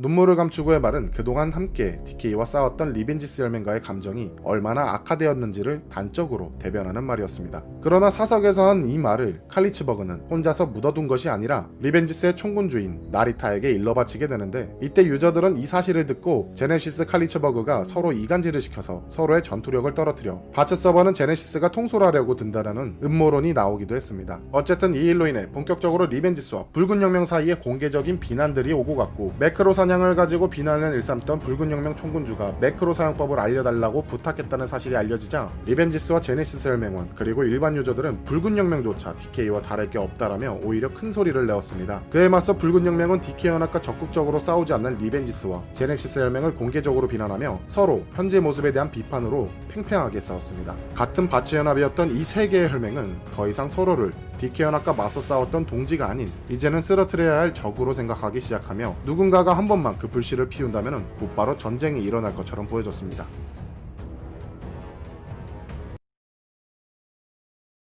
붉은 혁명과 리벤지스의 갈등이 고조되던 시기에 DK 혈맹이 리벤지스 혈맹이 소유했던 오렌 성을 기습해서 성을 뺏기는 일이 일어났습니다. DK 연합은 오만의 탑에서 어느 정도 세력을 수습하고 흩어졌던 혈맹원들을 모아 다시 일어서고 있었습니다. 그러나 아직까지 예전처럼 완전한 전투력을 회복하지 못했죠. 우선 바츠 서버의 최고의 적 DK 연합이 뺏은 오렌 성을 다시 되찾기 위해 붉은 혁명과 리벤지스 그리고 제네시스 혈맹은 서로 도와 오렌 성을 다시 탈환했습니다. 거기서 오렌 성의 주인은 붉은 혁명이 가져가게 되고 다음날 벌어지는 디온성 공성 때는 때는 리벤지스 혈맹이 디온성을 차지하기로 세 개의 혈맹이 사전에 합의를 봤습니다. 그렇게 디온성 공성전이 시작되었고 결과는 역시 바츠 연합이 이기는 싸움이었습니다. 이제 리벤지스는 약속대로 디온성 각인실에 들어가서 성을 먹기만 하면 되는데 각인실에는 붉은 혁명의 인원들이 둘러싸은 상태였습니다. 리벤지스의 총군주인 나리타는 성을 먹어야 하니 길을 비켜달라고 했지만 붉은 혁명은 그것을 무시한 채 디온성 공성전에서의 합의를 무시하고 오렌 성에 이어 디온성까지 차지해버렸습니다. 그렇지 않아도 사냥터나 매크로 파티 문제로 싸우고 있던 두 개의 혈맹이었는데 약속까지 무시하고 디온성을 각인하는 모습을 눈뜨고 지켜볼 수밖에 없었던 리벤지스 혈맹의 분노는 폭발하게 됩니다. 나리타는 붉은 혁명의 총군주인 눈물을 감추고에게 그 이유를 물었으나 붉은 혁명 측의 대답은 리벤지스와의 더 이상 같은 길을 갈 수 없으며 리벤지스가 바츠연합에서 탈퇴하지 않는 이상 자신들은 바츠연합과의 어떠한 공조도 하지 않겠다며 공표를 했고 그런 대답을 들은 리벤지스는 붉은 혁명에 대한 태도에 더욱더 크게 분노하며 이제는 참지 않고 싸우겠다며 전쟁을 선포했습니다. 이 사건을 들은 같은 바츠 연합인 제네시스 혈맹은 리벤지스 혈맹의 편을 들어주며 과거 DK 연합을 쓰러뜨리기 위해 함께 싸웠던 그들이 이제는 서로에게 칼을 겨누기 시작하며 싸우기 시작했습니다. 제일 처음으로 붉은 혁명은 용의 계곡에서 매크로를 돌리고 있던 리벤지스 혈맹 인원들을 몰살시켰고 두 개의 혈맹이 힘을 합치면 아무리 붉은 혁명이 강해졌다 하더라도 이길 수 있는 상대가 아니다라는 생각에 여러 파티를 나누어 게릴라전을 펼쳤습니다. 거기에 이어서 바츠 서버 일부 유저들은 DK와 똑같은 바치 연합이야말로 없어져야 한다며 붉은 혁명을 지지하는 혈맹 들을 합쳐 자유연합이라는 이름을 내걸고 바치연합과의 싸움에 동참하기로 합니다. 그렇게 싸움은 바치연합 쪽이 이기는 싸움으로 흘러가긴 했지만 붉은 혁명의 게릴라전은 그들을 너무나도 힘들게 했습니다. 그때 이들의 싸움에 서로 화해를 하고 다시 DK와 싸움을 준비해야 한다는 해리포터 혈맹의 총군주 박성만 만세는 게시판에 바치연합의 분열에 대한 통탄에 대한 글을 남기면서 서로의 전쟁을 멈추려는 최후의 중재까지 했지만 그들은 이를 거절한 채 돌이킬 수 없는 길을 가고 있었습니다. DK연합과의 전쟁에서 게릴라전을 펼치며 교란 작전을 벌어주던 붉은 혁명 수많은 인원과 수성에서의 큰 도움을 주었던 리벤지스 비록 DK연합에서 나왔지만 강력한 전투력을 바탕으로 강세를 보여줬던 궁수단 제네시스 이들의 싸움은 많은 유저들이 바츠 서버의 등을 돌리게 되는 가장 큰 사건으로 비춰졌고 아직까지 남아서 지켜보던 내복단들 또한 이들의 행동에 크게 실망하며 더 이상 바츠 서버엔 내복단들의 모습이 보이지 않았습니다. 그렇게 바츠 연합은 자신들을 대신해서 방패 역할을 해주었던 가장 강력한 세력을 잃어버리고 말았습니다. 그리고 DK 연합의 아키러스는 연합의 분열을 알고 있었고 이들의 싸움에서 가장 결정적인 순간이 생길 때까지 조금만 더 기다리면서 참고 있었습니다. 오만의 탑에서 기회를 보면서 전투력을 빠르게 회복 중이었던 DK연합. 그들은 바츠 연합의 분열이 있는 것을 알았지만 소극적인 행동을 보였습니다. 아직 기회가 오지 않았다라는 것을 알았던 DK 총군주 아키러스는 간간히 용의 계곡에 소규모 파티만을 보내서 싸움을 걸었고 서로가 전투를 벌일 때 중간에서 분탕을 치기도 했습니다. 그렇게 조금씩 시간이 흐르고 2004년 12월 19일 붉은 혁명과 리벤지스 그리고 제네시스 혈맹의 바츠연합 대전쟁이 발발했고 DK 아키러스는 드디어 오랫동안 은둔하며 성장만을 하던 오마레 탑에서 나와 여태 만발의 준비를 하고 있던 모든 DK 연합에게 이제 때가 됐다라며 작전을 전파합니다. 이때 바치연합끼리의 싸움은 끝까지 끝까지 반대하며 화해를 시키려고 중재를 했던 해리포터 혈맹의 박성만 만세는 자신의 말은 더 이상 통하지 않자 이 모든 일에 환멸을 느끼게 되면서 결국 해리포터 혈맹은 바치연합에서 빠지고 다시 중립혈맹으로 돌아가게 돼버립니다. 12월이 지나고 2005년 1월이 되었을 때 바치연합 간의 싸움은 지속되고 있었습니다. 싸움이 길어질수록 전쟁을 제대로 수행할 수 없을 정도로 상황이 악화되고 있었고 DK 연합과의 싸움이 익숙했던 리벤지스와 제네시스는 아직까지 건재했습니다. 하지만 자유연합 그리고 붉은 혁명은 더 이상 이 전쟁을 계속하기에는 어려울 정도로 무너지고 있던 상태였고 여기서마저 진다면 연합 해체와 혈맹 해체를 하면서 바츠 서버를 떠나야 했습니다. DK 총군주 아키러스는 이런 상황들을 잘 파악하고 있었고 붉은 혁명과 자유연합에게 자신들의 연합에 들어오라며 설득을 하기 시작했습니다. 말도 안 되는 일이었지만 막다른 궁지에 몰린 자유연합은 예전 제네시스가 그랬듯이 DK연합의 일원으로 들어갔고 끝까지 공조 요청을 반대하던 붉은 혁명은 바츠 서버에서 혈맹 문장을 지키며 이름만 보존하는 작은 혈맹으로 전락하게 됩니다. 그리고 과거 DK의 정치 문제로 비난하던 유저들이 아직까지 존재했지만 이제는 바츠 연합을 DK보다 더 싫어하는 유저들이 생기게 되면서 아키러스의 설득으로 인해 많은 유저들까지 포섭하게 되었고 이제 더 이상 바츠 연합이라고 볼 수 없는 구 바츠 연합 세력을 하나둘씩 처리해 나갔습니다. 글루디오 성을 시작으로 오렌 성, 디온성에 이어 수많은 희생을 치르고 얻었던 아덴 성마저 DK연합에게 너무나도 쉽게 빼앗겨 버렸고 붉은 혁명, 자유연합과의 싸움으로 인해 전투력 손실은 물론 여태까지 조용히 오만의 탑에서 성장을 한 DK연합의 전투력의 차이는 너무나도 컸습니다. 거기다가 자신들을 대신해 화살과 마법을 맞아주던 내복단조차 없어지니 구바츠 연합은 파멸의 길을 걷게 되었습니다. 리벤지스 혈맹은 이미 더 이상 전투를 할 수 없을 정도까지 망가졌으며 거기에 마지막으로 바츠 연합의 최후의 희망까지 꺾어버리는 배신이 일어나게 되는데 과거 1차 대전쟁 당시 바츠연합군의 선봉에서 전투를 펼친 수원성의 혈맹의 총군주이자 중립을 선언한 해리포터와 더킹 혈맹 등이 포함된 유벤투스 동맹의 수장이었던 칼데스마가 자신들이 소유한 하이네 성을 DK 연합에게 바치며 투항을 하게 됩니다. 하이네 성은 바츠 연합의 마지막 성이자 최후의 희망이나 마찬가지였죠. 이때 DK 연합의 아키러스는 이들을 무시하면서 아랫사람처럼 대하는 것이 아닌 동등한 조건의 위치에 자리를 주기 시작했습니다. 신의 기사단과 정혈맹에게 각각 붉은 혁명의 소수 인원들과 자유연합에 소속되었던 인원들을 나누어 가입시켰고 유벤투스 동맹을 AK 혈맹이라는 새로운 혈맹을 창설시키며 인원을 배분해서 소속시켰습니다. 그러면서도 그 AK 혈맹의 부군주로 칼데스마를 임명하는 유화적인 모습을 보여줬고 마지막 남은 바치연합군 세력을 이끌고 투항한 칼데스마는 훗날 AK의 총군주 자리까지 오르게 되며 제2차 바츠 대전쟁에서 중요한 인물로 부상합니다. 이제 DK연합은 1차 대전쟁이 있기 전에 DK연합보다 더욱더 커졌고 그들의 전투력 또한 이전보다 더욱더 강해졌습니다. 한 명의 지휘관이 바뀌자 많은 것이 변하기 시작했고 그런 아키러스의 모습을 지켜보는 DK 혈맹원들은 그에 대한 믿음이 강해졌습니다. 아키러스는 이전 구 바츠 연합의 모든 인원들을 이유가 없어도 죽여야 하는 무한 척살 명령을 내립니다. 그래서 전투력과 연합이 더욱더 거대해진 DK 연합은 리벤지스와 제네시스 인원들을 죽이기 시작했는데 용의 계곡도 빼앗기고 이미 약해질 대로 약해진 리벤지스와 제네시스는 맨 처음에 자신들에게 DK 연합이 약해졌을 때 항복을 시켜야 한다는 붉은 혁명의 말과 같은 연합끼리 싸우지 말고 우호적으로 지내야 한다는 해리포터 혈맹의 말에 귀담아 듣지 않았다는 것을 후회합니다. 그래서 결국엔 DK 연합에게 굴욕을 맛보게 되었죠. 리벤지스 혈맹의 나리타와 야적, 그리고 어시장 등 혈맹의 지휘부 인원들은 자신들의 캐릭터는 봉인하고 혈맹 문장을 지우겠다는 굴욕적인 조건을 내걸고 DK 연합에게 항복 요청을 하게 되면서 중립 혈맹으로 추락해버렸고 제네시스 혈맹의 총군주인 칼리츠버그는 총군주에서 사퇴하는 것과 더불어 캐릭터 자체를 지우겠다는 요청을 하면서 항복을 선언합니다. 그렇게 바츠 서버의 일반 유저 그리고 수많은 혈맹이 자유와 해방을 외치며 뛰어들었던 최초이자 최고의 해방전은 잠시나마 자유를 맛볼 수 있었으나 잘못된 선택으로 인해 처참하고 비참한 결과를 보여주었습니다. 이제 바츠 서버는 더 이상 DK 연합을 막을 유저들은 존재하지 않았고 일반 유저들은 이런 바츠 서버는 더 이상 희망은 없다고 입을 모았습니다. 그리고 바츠 서버는 몇 달간 DK가 돌아왔다는 것을 실감되게 하듯이 그들의 포갑 정치는 계속되었습니다. 다음 2차 대전쟁이 오기 전까지는 말이죠.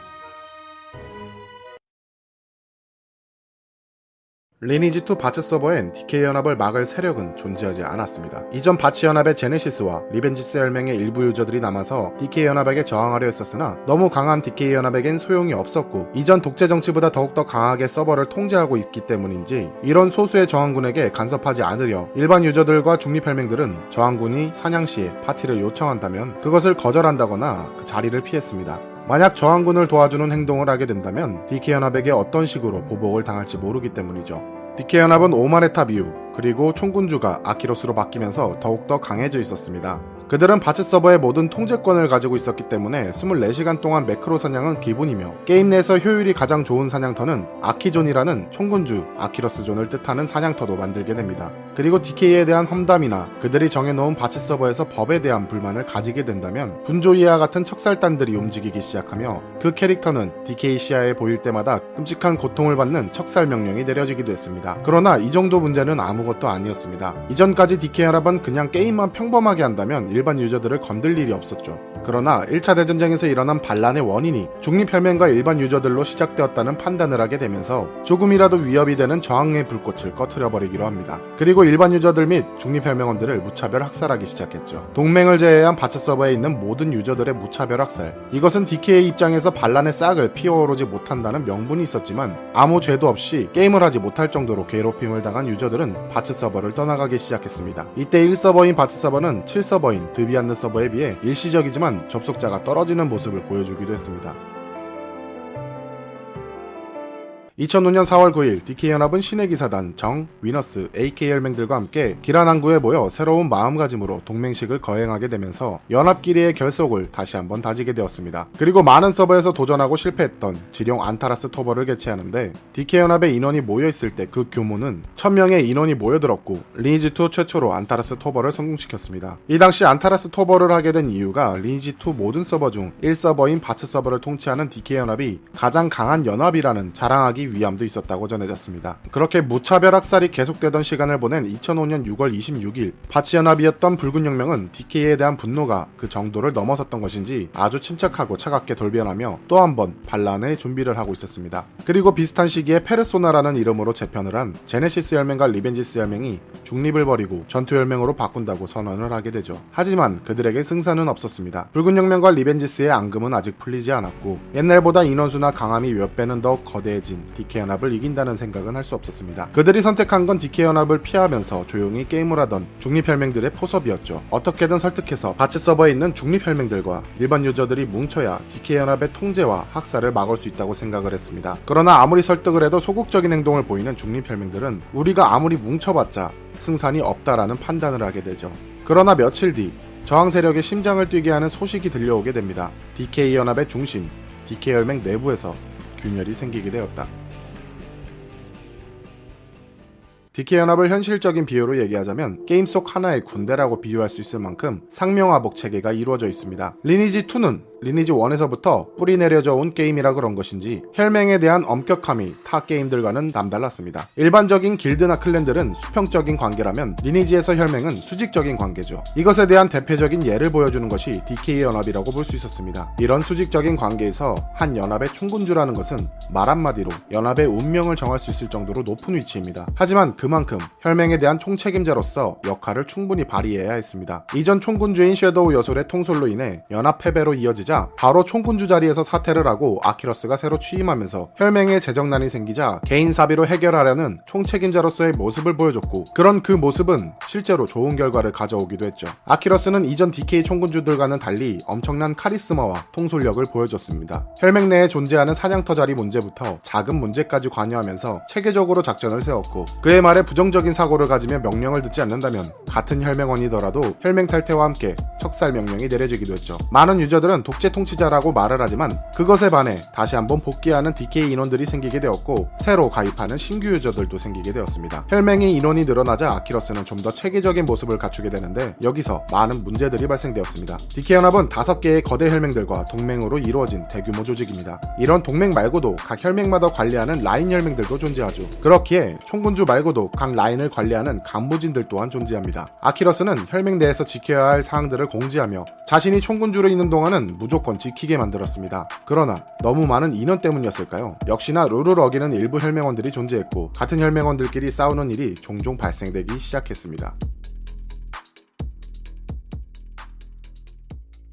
DK 혈맹은 크게 두 가지로 나눌 수 있습니다. 총군주인 아키러스가 직접 운영하는 드래곤 혈맹과 솔라 부총군이 지휘하는 나이츠 혈맹으로 나뉘어졌었죠. 큰 조직을 효율적으로 운영하기 위해 구분을 했다고는 하지만 고레벨 인원들과 기존 DK 인원들은 아키러스 휘하에 있는 드래곤 혈맹에 가입을 했고 나이츠 혈맹은 신규 인원이 대부분인 상황이었습니다. 여기서 아키러스의 첫 번째 실수란 혈맹 인원 분배에 대한 문제였던 것이죠. 드래곤 혈맹에 있던 인원들은 자신들은 총군주와 가장 가까운 자리에 있는 오리지널 DK라고 생각을 하게 되며 나이츠 혈맹을 무시하는 분위기를 형성했습니다. 대표적으로 소규모로 진행되는 전투나 저랩 사냥터 통제 같은 굳은 일은 전부 나이츠 혈맹에게 떠넘겼고 자신들은 대규모 전쟁 외에는 캐릭터 성장에만 힘을 쓰기 시작했습니다. 당연히 나이츠 혈맹원들은 불만이 생기게 되었지만 그 불만을 표출할 수는 없었습니다. 혹여나 불만을 잘못 얘기했다가는 혈맹 탈퇴와 함께 척살 명령이 떨어질 수도 있기 때문이죠. 하지만 하나의 사건과 함께 DK 내부에서 금이 가기 시작했습니다.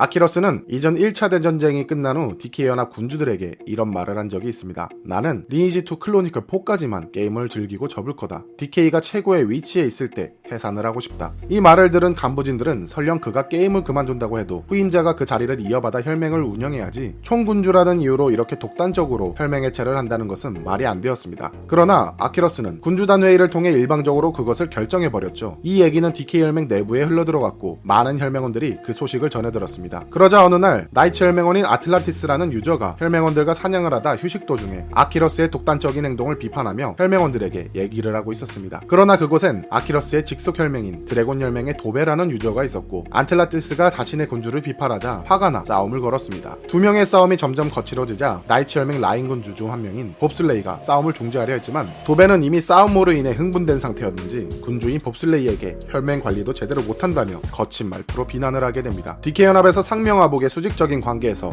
아무리 타 라인의 군주라도 일개 혈맹원이 군주를 비난하고 욕을 한다는 것은 말이 안 되었습니다. 그래서 봅슬레이는 이런 문제를 도배에게 지적했지만 분노를 이기지 못한 도배는 봅슬레이를 죽여버리고 맙니다. 그렇게 이 문제는 총군주의 비판이란 문제에서 하극상으로 번져졌고 군주단 회의를 열어 상황을 처리해야 하는 큰 사건으로 되었습니다. 이때 열린 군주단 긴급회의에서 아틀란티스는 군주를 살해한 죄를 물어 도배의 혈맹 탈퇴와 척살을 건의했습니다. 이게 총군주인 아키러스가 정했던 혈맹 내의 룰이었 혈맹이었기 때문이죠. 그러나 도베는 아키러스의 직속 혈맹원. 혈맹 탈퇴에 대한 것은 수락을 했으나 척살까지 하지는 않겠다며 도베를 감싸주게 됩니다. 나이츠 혈맹의 인원들은 그래도 이 정도로 만족을 하며 화를 식히고 있었는데 도베가 DK 연합의 신의 기사단 혈맹에 가입되어 있는 것을 보고 분노가 터지게 됩니다. DK 혈맹을 탈퇴한 인물은 동맹혈 어디에도 받지 않는다. 이것은 총군주가 만든 법이죠. 그러나 아키러스 본인이 그 법을 무시하고 도배를 연합에 다시 가입시켰던 것이었습니다. 나이츠 인원들은 납득할 수 없었습니다. 형식적인 징계로 사건을 마무리하려는 아키러스에 대한 태도에 나이츠 라인 군주진 전체가 반발을 했으나 아키러스는 자신이 내린 결정을 번복하지 않겠다며 납득할 수 없는 인원들은 혈맹 탈퇴를 하라며 오히려 힘으로 찍어 눌러버렸습니다.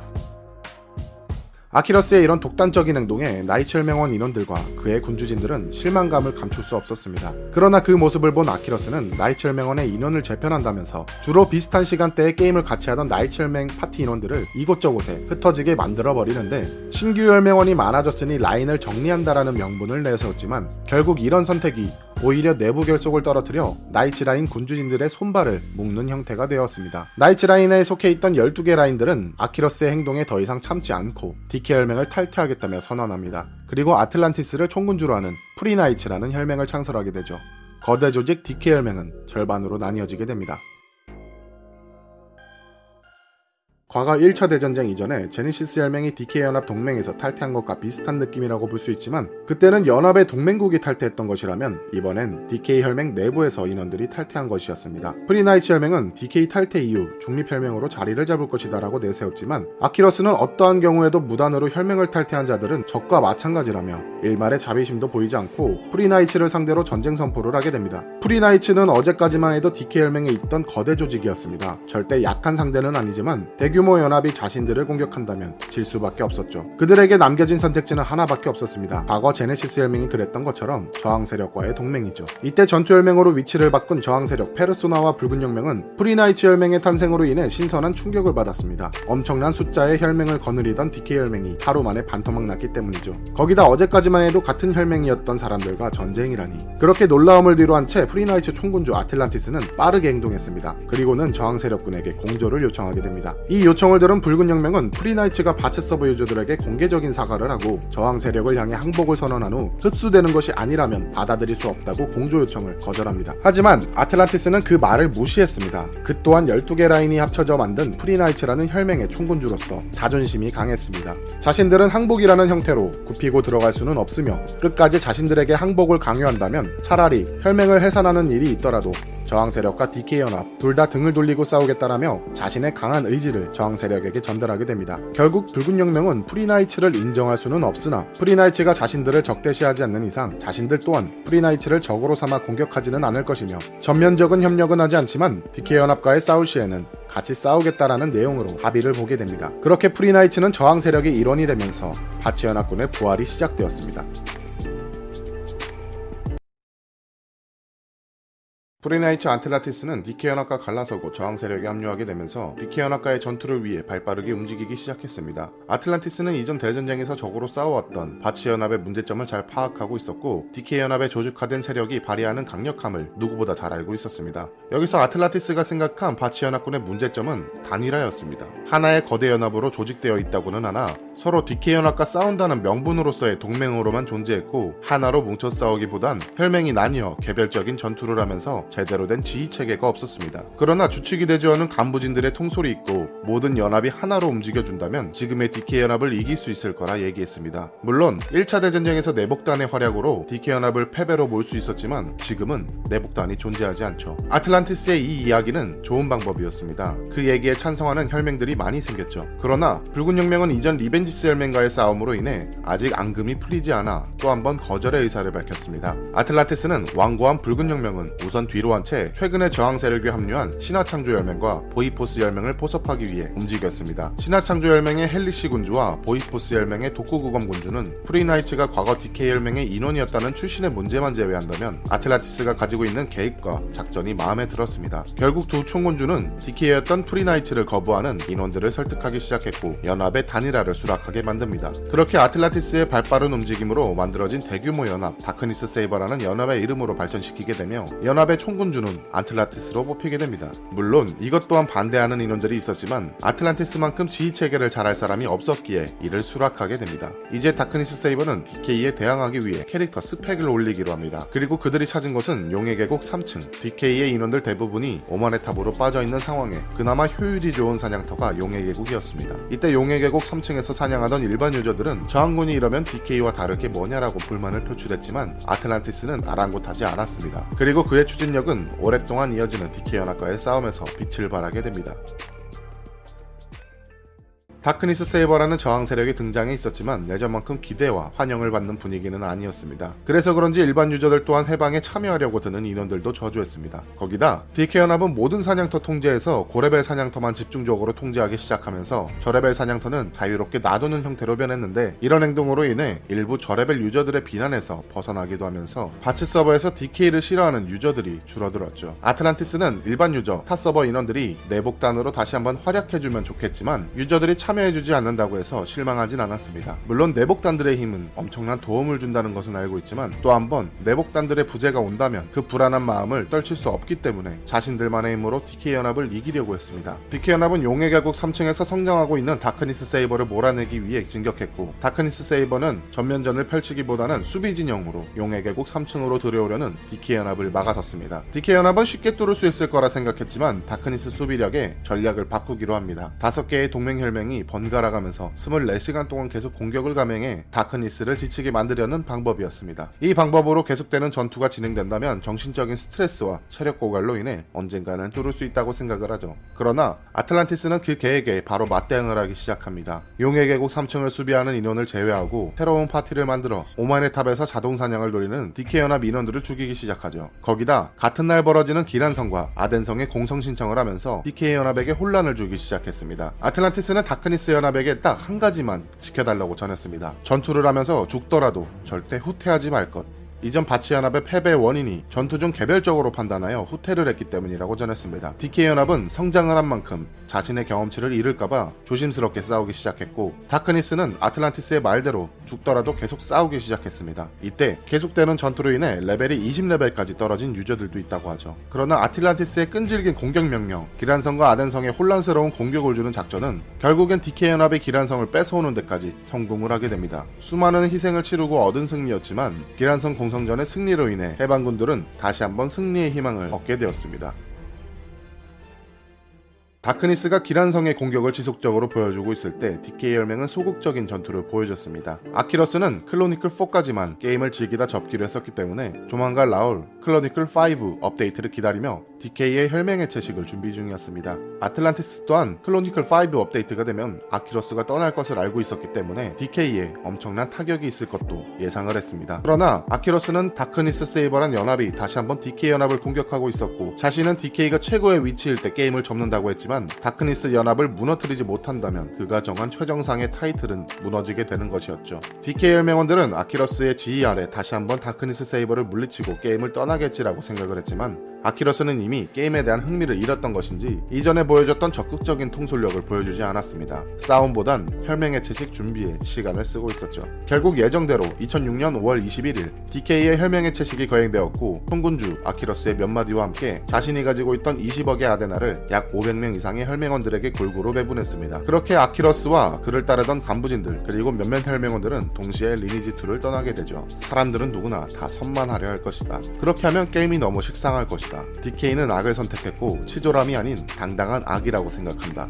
DK 혈맹은 해체되었고 많은 DK 혈맹원들이 떠나갔습니다. 이때 이전 DK 혈맹원들과 몇몇 라인 군주진들은 리니지 2를 계속할 것이며 바츠 서버에 남을 것을 선언했습니다. 그리고 혈맹 해체와 동시에 카이저 크래프트라는 일명 KK 혈맹을 창설하게 됩니다. 총군주는 DK 혈맹 초창기부터 라인 군주로 활동한 써니라는 유저였습니다. DK 연합은 기란성을 뺏긴과 동시에 새로운 혈맹이 만들어졌으며 5동맹 체계에서 6동맹으로 새로운 질서를 만들기 시작했습니다. 그러나 써니라는 인물은 아키러스에 비해 인지도가 낮았던 인물. 여러 동맹들은 그에 대한 충성심이 존재할 리가 없었죠. 이때 써는 자신의 위치를 안정시키기 위해 무리한 작전을 내세우게 됩니다. 다크니스 연합의 규모가 더 커지기 전에 조기 진압을 해야 한다고 말이죠. 그것은 이전 쉐도우 여솔이 바치 연합군의 신뢰내봉인 공격을 감행했던 모습과 비슷했습니다. 2006년 6월 1일 리니지2의 클로디클5 피로 맺은 결의가 업데이트되며 새로운 성과, 새로운 사냥터가 나오기 시작했습니다. 다크니스 세이버는 용의 결국 3층에서 업데이트로 인해 효율 좋은 사냥터인 침묵의 수도원으로 자리를 옮기게 됩니다. 써는 다크니스 연합의 사냥터를 모두 통제하자고 결정하고 침묵의 수도원을 공격하자고 하지만 리니지2가 업데이트될 때마다 사냥터는 늘어나고 있었고 모든 사냥터를 통제하기에는 너무나도 힘든 상황이었습니다. 무리하게 침묵의 수도원을 공격하여 뺏었다고 해도 기존 오만의 탑에서 사냥을 하던 인원들을 유저들을 다른 사냥터의 통제로 인해 나누게 되면 또다시 다크니스 연합에게 뺏길 위험이 너무나도 컸습니다. 동맹 연합들이 반대를 하자 써니는 그것을 무시하고 계획을 그대로 진행시키려고 했습니다. 하지만 침묵의 수도원 공격이라는 계획을 실행에도 옮기기 전에 6개의 동맹 혈맹 중 KK 혈맹 다음으로 강한 세력을 가지고 있던 신의 기사단 내부에서 분열이 일어났습니다. 과거 제네시스 혈맹이 DK 연합에서 탈퇴한 이후로 쭉 DK 연합의 2인자로 남아있던 신의 기사단은 구 바츠 연합 인원들을 흡수하면서 안정적인 세력을 형성하고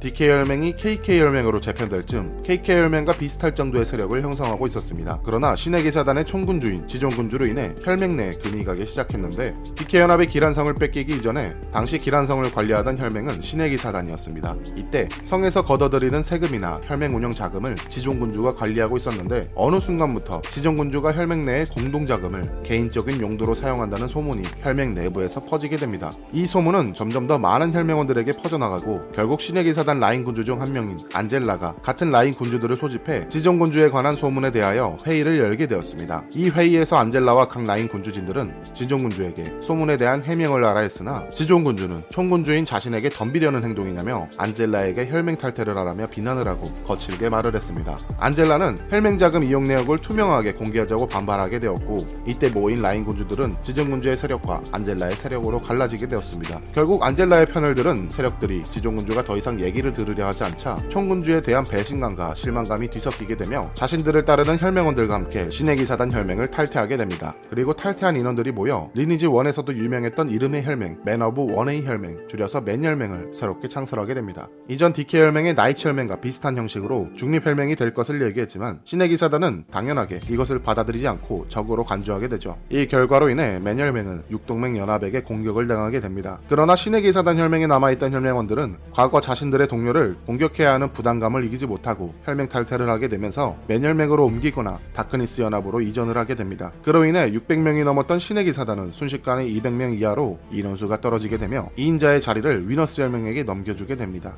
이 문제로 지존군주는 총책임자로서 혈맹 내부의 분열에 대한 책임을 지고 총군주 자리에서 물러나게 되며 이후 신의 기사단 고문인 렉톤이 총군주에 취임하게 되고 무너질 뻔한 혈맹을 수습하기 시작했습니다.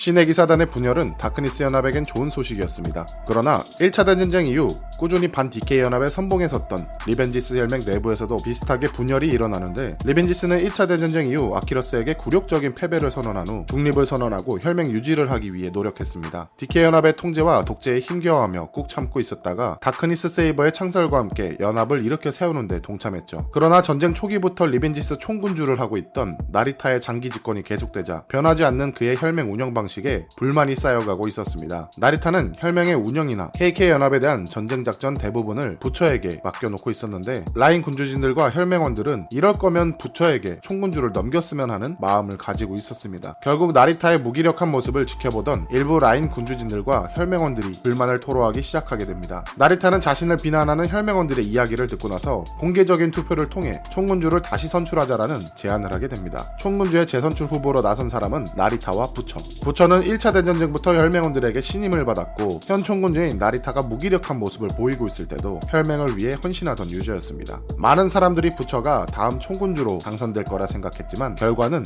나리타의 승리. 리벤지스 혈맹원들은 의아해하며 조작에 대한 의혹을 내뱉게 되는데 알고 보니 투표 당시 혈맹원 중 한 명이 중복 투표를 한 것으로 밝혀졌으며 재투표를 감행하게 되었습니다. 결과는 역시 부처의 승리.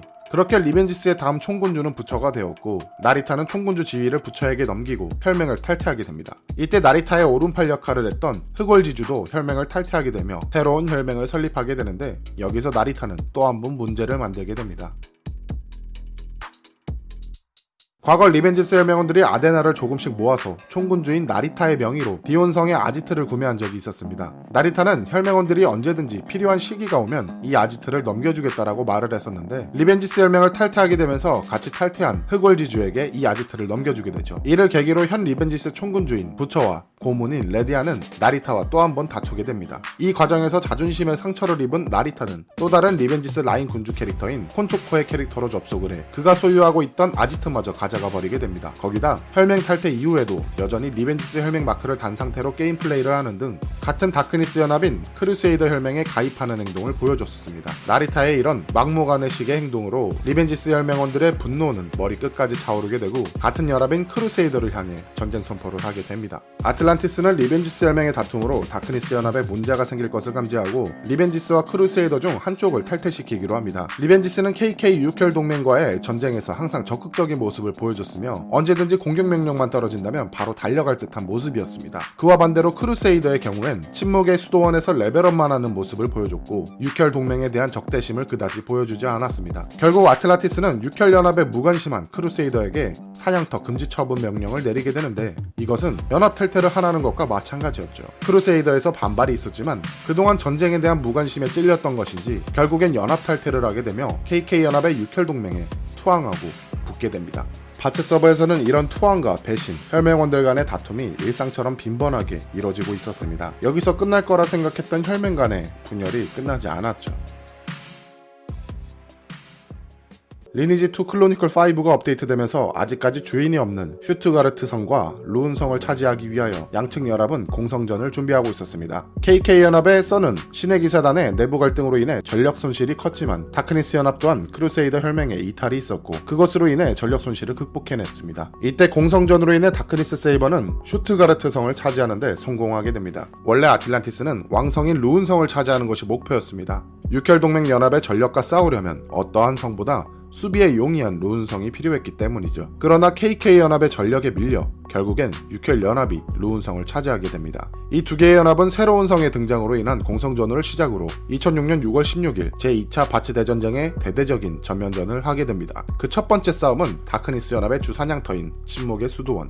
다크니스 세이버가 먼저 선점한 사냥터인 침묵의 수도원은 좁은 통로들로 연결된 일반적인 던전형 사냥터입니다. 캐릭터 간의 충돌 시스템이 있는 리니지 2라는 게임의 특성상 이러한 던전에서 전투를 한다는 것은 맵의 지형상 수비하는 쪽이 우세했습니다. 아무리 많은 인원들이 들어온다 하더라도 선봉에서 싸울 수 있는 인원들은 한정적이기 때문이죠. 아틀란티스는 다크니스 연합의 전력보다 육혈 연합의 인원수가 월등히 많기 때문에 넓게 개방된 지역에서 싸우기보다는 던전의 좁은 통로에서 수비 진영으로 싸우기를 선택합니다. 맨 앞은 가장 강한 전사들을 배치하고 그 뒤에서 마법사, 궁수 등 원거리 공격수와 보조 역할을 담당하는 힐러가 버티고 있었는데 던전 통로가 생각보다 좁았던 것인지 다크니스 연합의 모든 인원을 수용할 수 없었을 뿐더러 엄청난 인원수가 한 곳에 모여들자 게임에서 렉이 걸리기 시작했습니다. 육혈 연합 또한 좁은 통로에서 수비 대형으로 막아서고 있는 다크니스 연합을 보고 쉽사리 공격하지 못한 채 다크니스 연합이 보이는 곳에 멈춰서서 그 상황을 지켜보기 시작했습니다. 양측 연합은 서로 눈에 보이는 거리에서 대치하고 있었고 누가 먼저 공격해 들어올지 모르는 팽팽한 상황이 계속되었습니다. 그러나 시간이 지날수록 지루해지기 시작했죠. 다크니스의 입장으로서는 가만히 수비만 하고 있더라도 침묵의 수도원을 뺏기지만 않으면 되기 때문에 별 상관이 없었으나 육혈연합은 뺏으러 온 입장이기 때문에 오히려 안절부절한 상황이었습니다. 결국 써는 육혈동맹 중 2인자의 전투력을 과시하는 위너스 혈맹에게 통로로 진격하여 돌파할 것을 명령하고 그 뒤를 다른 혈맹들이 따라 진입할 것을 지시했습니다.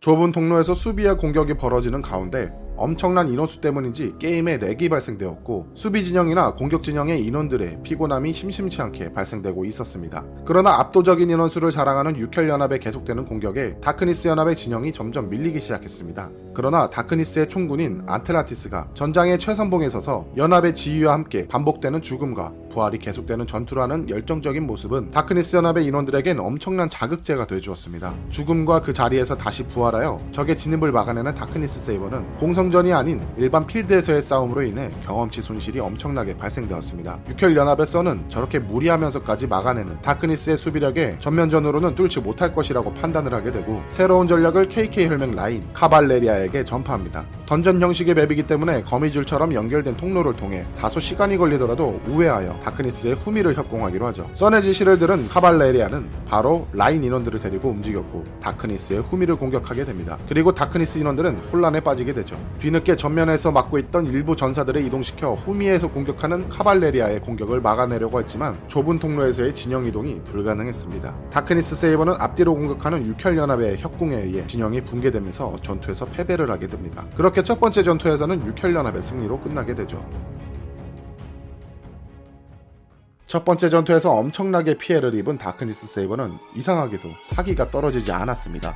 오히려 패배를 경험으로 삼아 다음에 벌어질 두 번째 전투를 준비했습니다. 이번엔 좁은 길목에서 진영을 세우기보단 침묵의 수도원 입구에 넓은 쉼터 지역을 전장으로 선택합니다. 전투가 시작되기 전 첫 번째 전투의 승리를 맛본 육혈연합은 넓은 지형에서의 싸움으로 난전이 벌어지면 자신들의 압도적인 전력 차이로 인해 손쉽게 다크니스를 쓰러뜨려 버릴 거라 생각했습니다. 그러나 그들의 생각과는 달리 다크니스 연합은 끈질기게 버텨냈습니다. 물론 인원수에 밀려 엄청난 피해를 입었지만 계속되는 죽음과 부활을 통해 약 3시간 이상의 격렬한 저항이 계속되었습니다. 이때 써는 후방에 있는 힐러를 먼저 공격하라 지시를 내리며 KK 혈맹에 정예 라인을 투입시켰는데 첫 번째 전투에서 후방 공격을 허용시켰던 다크니스는 이것을 보완하기 위해 후방의 힐러들을 보호할 수 있는 인원들을 배치해 놨었습니다. 결국 육혈 동맹의 전략이 통하지 않자 써의 후퇴 명령과 함께 두 번째 싸움은 다크니스 연합의 승리로 돌아가게 됩니다. 이날 다크니스 세이버가 거둔 승리는 뜻깊었습니다. 첫 번째 전투로 인한 전력 손실이 엄청 컸음에도 불구하고 제대로 재정비하지 못한 채로 작전만 바꿨을 뿐인데 이 작전이 먹혀 들어갔고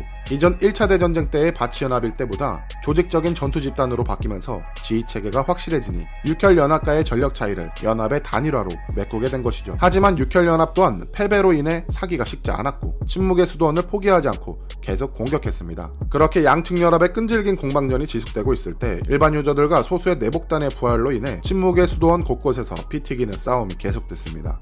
그렇게 리니지2에서 가장 긴 전투 시간을 기록한 약 3개월 동안의 전투가 벌어졌습니다. 그러나 시간이 지날수록 다크니스 연합은 밀려나고 있었습니다. 초반에는 아틀란티스의 지휘 아래 팽팽하게 전투를 할 수 있었으나 지속되는 피해로 인해 전쟁을 계속할 수 없을 만큼 레벨이 떨어진 인원들이 생겼고 피해 복구의 시간조차 벌 수 없는 아틀란티스의 무리한 작전 요구에 버티지 못한 일부 혈맹원들은 다시 중립혈맹으로 돌아서는 경우도 있었습니다. 거기에 남아있던 혈맹원들 또한 아틀란티스의 무모한 작전에 조금씩 불만이 쌓 여가고 있었죠. 이제 육혈연합은 다크니스를 조금만 더 몰아붙이며 승리할 수 있었습니다. 근데 이상하게도 육혈연합 내부에서 삐걱거리는 소리가 들리기 시작합니다.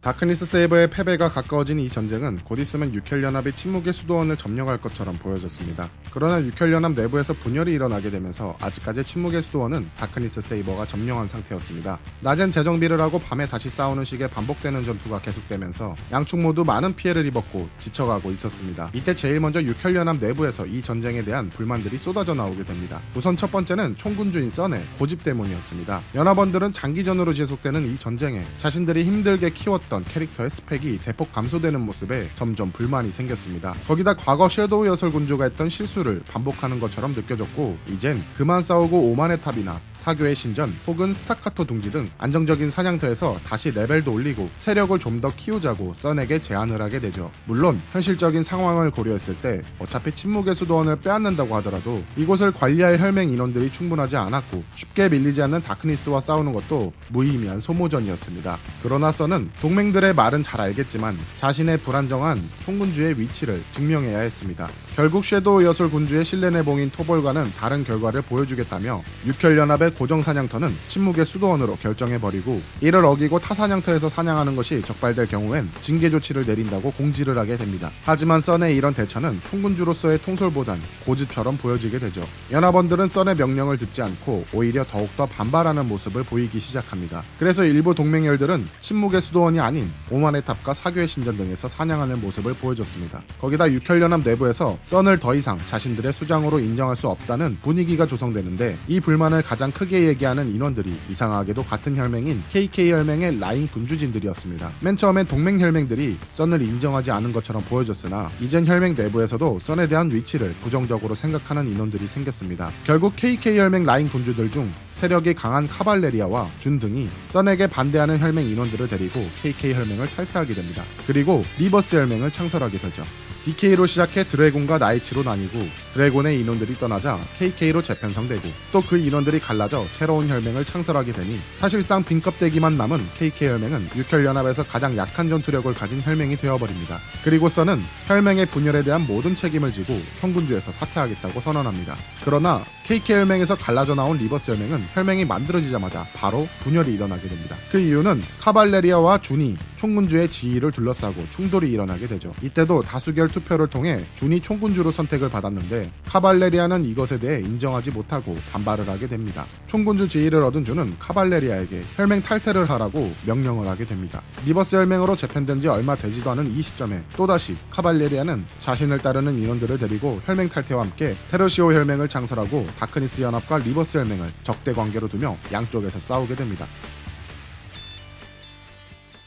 육혈연합은 연합 내에서 가장 큰 세력을 담당했던 KK연합과 신의기사단의 분열로 인해 큰 혼란에 빠지게 됩니다. 혈맹의 재정비도 해야 했고 다크니스 연합과의 싸움도 계속해야 했는데 KK연합의 분열이 일어나고 있을 시점에 또 하나의 문제가 발생됩니다. 바로 AK혈맹 내부에서 KK혈맹을 공격하려고 했던 계획이 들통나게 되죠. AK혈맹은 1차 바츠 대전쟁에서 바츠연합으로 DK연합과 싸웠던 혈맹입니다. 원래는 유벤투스란 이름이었는데 DK연합에게 패배를 하고 투항하여 유벤투스 혈맹에서 AK혈맹으로 재편된 인원들입니다. 비록 투항하여 DK 세력에 흡수되었다고는 하나 아직까지 반 DK의 색깔이 남아있던 인원들이 존재했죠. 그러나 DK연합이 가장 강한 지배력을 과시하는 시점에 흡수되어 그 색깔 색깔을 겉으로 드러내지 못하고 있었는데 DK연합의 최고의 권위자인 아키러스가 주요 인물들을 데리고 리니지 2를 떠나고 지배력이 약해진 KK열맹과 무모한 작전을 내세우는 총군주 썬에 대한 태도 때문에 잃어가고 있던 반 DK의 색깔이 다시 한번 뚜렷하게 변하기 시작했습니다. 그러던 중 써니 침묵의 수도원을 육혈연합의 고정 사냥터로 지정하게 되면서 AK혈맹 인원들 역시 명령에 따르기 위해 침묵의 수도원에서 사냥을 하고 있었는데 KK혈맹 인원 중 한 명이 AK혈맹 인원과 사소한 다툼으로 인해 AK혈맹원을 죽여버리게 됩니다. 그동안 리니지2는 혈맹원들과의 사소한 싸움에도 분열이 일어날 정도로 동맹 간의 살인행위는 내부의 결속을 깨뜨리는 아주 중요한 사항이었습니다. 그러나 당시 AK혈맹의 총군주였던 솔로 제왕은 KK 혈맹의 살인행위에 대해 제대로 사과를 받아내려 들지 않았고 혈맹원들의 자존심이 상하게 개인적으로 사건을 무마시키려고 했습니다. 안 그래도 KK혈맹이 약해진 지배력 때문에 슬슬 반디K의 색깔이 뚜렷해지고 있었는데 같은 혈맹원이 어이없게 죽음을 당하고 사과조차 받지 못하니 AK혈맹원들은 총군주 솔로제왕에 대한 태도에 증오심이 불타오르게 됩니다. 결국 동맹의 살인이라는 사건으로 인해 AK혈맹의 일부 혈맹원들은 총군주인 솔로제왕의 눈을 피해 육혈연합에서 탈퇴해야 한다는 음모가 떠돌기 시작했습니다. 그리고 이 음모의 중심에는 AK 혈맹의 고문인 투소조라는 인물로부터 계획되기 시작했습니다. 투소조는 AK 혈맹의 고문이라는 자신의 지위를 이용해 자신의 뜻을 따르는 혈맹원들을 포섭하며 조용히 움직였죠. 그러나 문제는 계획 단계에 불과했던 이 음모가 어떤 이유에서인지 밝혀지진 않았지만 KK 혈맹 귀에 들어가게 돼버립니다.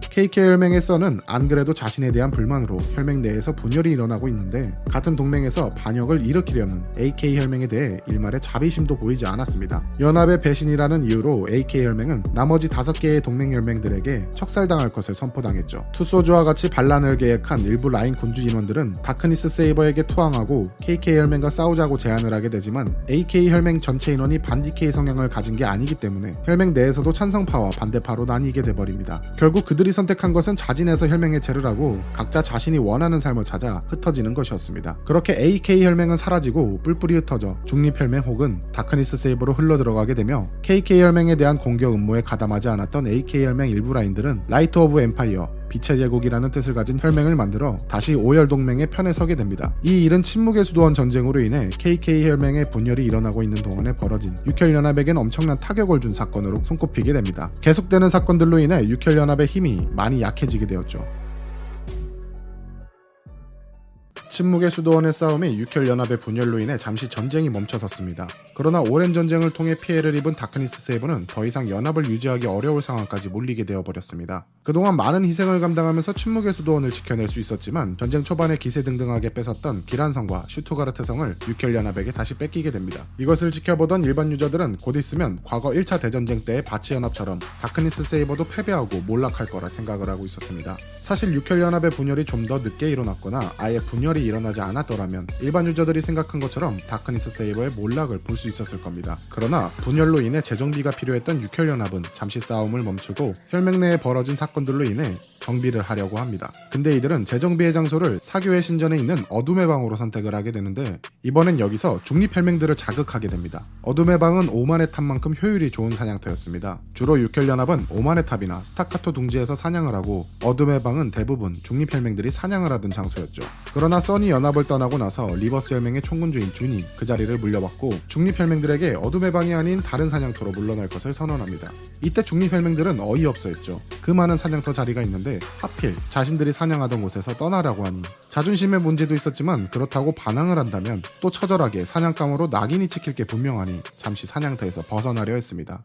이런 중립혈맹들의 소극적인 모습을 비판하던 게시글들도 여러 볼 수 있었는데 사실 중립혈맹들은 다크니스와 육혈연합이 서로 끈질긴 공방전을 진행하는 동안 조용히 사냥만을 고집해왔습니다. 그리고 그만큼 강해진 것도 분명하죠. 그러나 하나의 혈맹의 힘만으로는 대규모 연합에게 대항할 수 없었습니다. 그럼 이들은 왜 중립혈맹들끼리 하나로 뭉쳐서 대항하려 하지 않았을까요? 그 이유는 1차 대전쟁 때 이후로도 몇 번의 시도는 있었습니다. 중립혈맹들이 하나로 뭉쳐서 연합을 만들어 싸워 나갔었죠. 그러나 아키러스가 바체 서버를 지배하고 있을 때 중립혈맹이나 일반 유저들이 뭉쳐서 반란을 일으키지 못하도록 그 싹을 잘라내기 위해 무차별 학살을 했었고 그 피해를 당하던 유저들은 소극적으로 변할 수밖에 없었습니다. 그리고 아키러스가 떠난 뒤에도 중립혈맹들이 공개적으로 뭉치려 들면 육혈연합의 사냥터 통제와 견제를 받았었죠. 이렇게 피해를 당한 트라우마 때문인지 누구 하나 앞장서서 나서는 사람이 없었던 것도 있었습니다. 그리고 중립혈맹이 또다시 뭉쳐 싸운다 하더라도 이길 거라는 보장도 없었죠. 그러나 육혈연합이 어둠의 방에서 재정비를 하고 다시 전쟁에 참여하게 된다면 다크니스 세이버의 몰락이 더욱더 빨라질 거라 생각을 하게 됩니다. 그리고 다크니스가 사라진다면 또다시 이유 없는 학살과 통제가 반복될 거라 판단하죠. 그렇게 사냥터를 뺏긴 분노보다 앞으로 벌어질 미래를 생각하던 와중에 중립혈맹으로 오랜 기간 육혈연합과 단일로 싸워왔던 천동혈맹이 제일 먼저 선봉으로 나서게 됩니다. 천동혈맹의 총군주 독일산 전차는 과거 1차 바츠 대전쟁 이후로도 DK연합에게 맞서서 끝까지 저항하던 인물 중 한 명입니다. 다크니스 세이버나 붉은 혁명의 수뇌부들과도 깊은 인연이 있는 인물이기도 하죠. 그런데 이렇게 열심히 반DK를 외치며 싸우던 인물이 중립에 있었던 이유는 딱 하나였습니다. 소극적으로 변한 중립혈맹의 인원들을 뭉쳐보자. 그는 그동안 매번 시도는 했었습니다. 그리고 육혈연합의 견제도 받아왔었죠. 결국 항상 계획 도중에 흐지부지하게 끝나게 되는 경우가 많아지게 되었습니다. 그래서 독일 전차는 계획을 바꾸고 육혈연합이 견제하지 못하도록 공개적으로 게시판에 글을 올려서 인원을 모으기보다는 직접 발로 뛰어서 인원을 모집하기로 합니다. 첫 번째는 중립혈맹들 중에서도 강한 세력을 형성하고 있는 혈맹들에게 육혈연합에 대항하여 중립이 뭉치자라는 밀서를 만들어서 보내게 됩니다. 이 밀서는 예전에 DK에서 중립들을 속여 자신들에게 저항하려는 세력을 찾기 위해 쓰던 하나의 방법이었습니다. 그래서 이 밀서를 받은 중립혈 군주들은 처음엔 당황했죠. 독일산 전차는 밀서를 받은 군주들을 찾아가 직접 설득하기 시작했습니다. 그리고 군주들은 그의 말을 한번 믿어보기로 하며 회의에 참석하기로 하죠. 이 회의는 육혈연합의 감시를 피해 비밀리에 이루어지게 되며 보이포스 총군주인 독구구검의 사회 아래 진행하게 됩니다. 그리고 중립혈맹들은 만장일치로 혈맹의 조직화를 찬성하게 되죠. 이 계획은 다크니스 세이버와 육혈연합이 침묵의 수도원 전쟁으로부터 약 반년이 지난 뒤 2007년 3월 31일 이후 바츠 서버의 역사에 중요한 전환점이 되는 회의가 되며 중간에 천우 신조 혈맹과 붉은 혁명 사이에 갈등이 있었지만 이것이 해결된 이후로 계획이 일사천리로 진행되며 제2차 바츠 대전쟁의 종점을 찍을 중립연대를 창설하게 됩니다.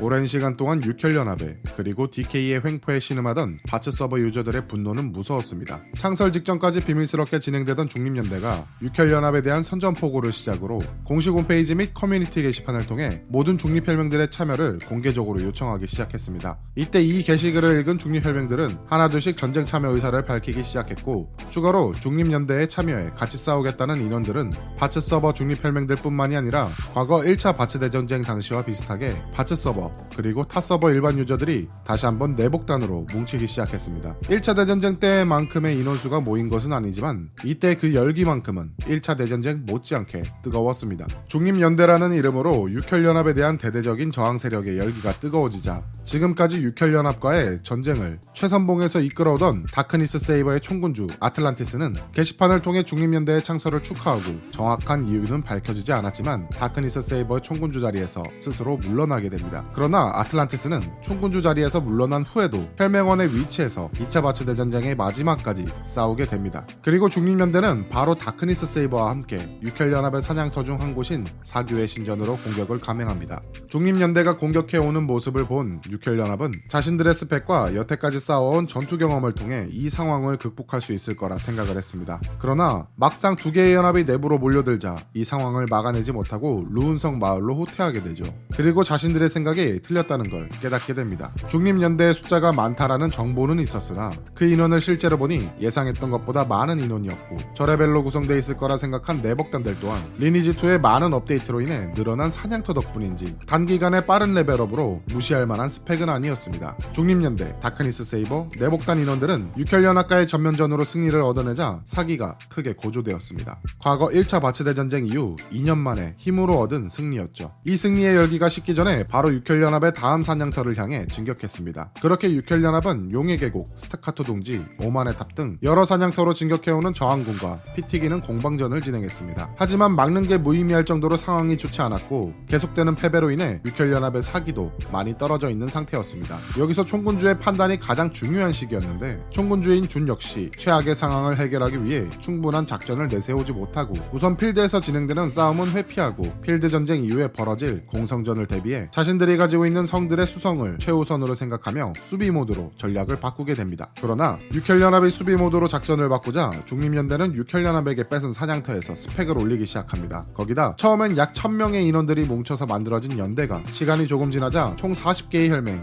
그 인원은 약 2000명에 가까운 숫자로 불어나게 됩니다. 그리고 내복단들 또한 사냥터에서 자유롭게 사냥을 하면서 충분히 스펙을 올리기 시작했죠. 리니지 1부터 리니지 2까지 서버를 장악한다는 것은 바로 성의 소유 유무 에 있습니다. 아직까지 바츠 서버의 모든 성을 소유한 지배자로 군림하는 연합은 육혈연합. 이들은 일시적으로 숫자에 밀려 수비를 선택하게 되었지만 1차 대전쟁에서 패배 이후에도 다시 되살아나 바츠 서버를 지배했던 세력이죠. 언제든지 위협이 되는 무시할 수 없는 그들과 드디어 하나로 뭉쳐진 바츠 서버의 모든 유저들과의 싸움은 어느 쪽이 모든 성을 차지하느냐의 싸움으로 그 승패가 갈리게 됩니다.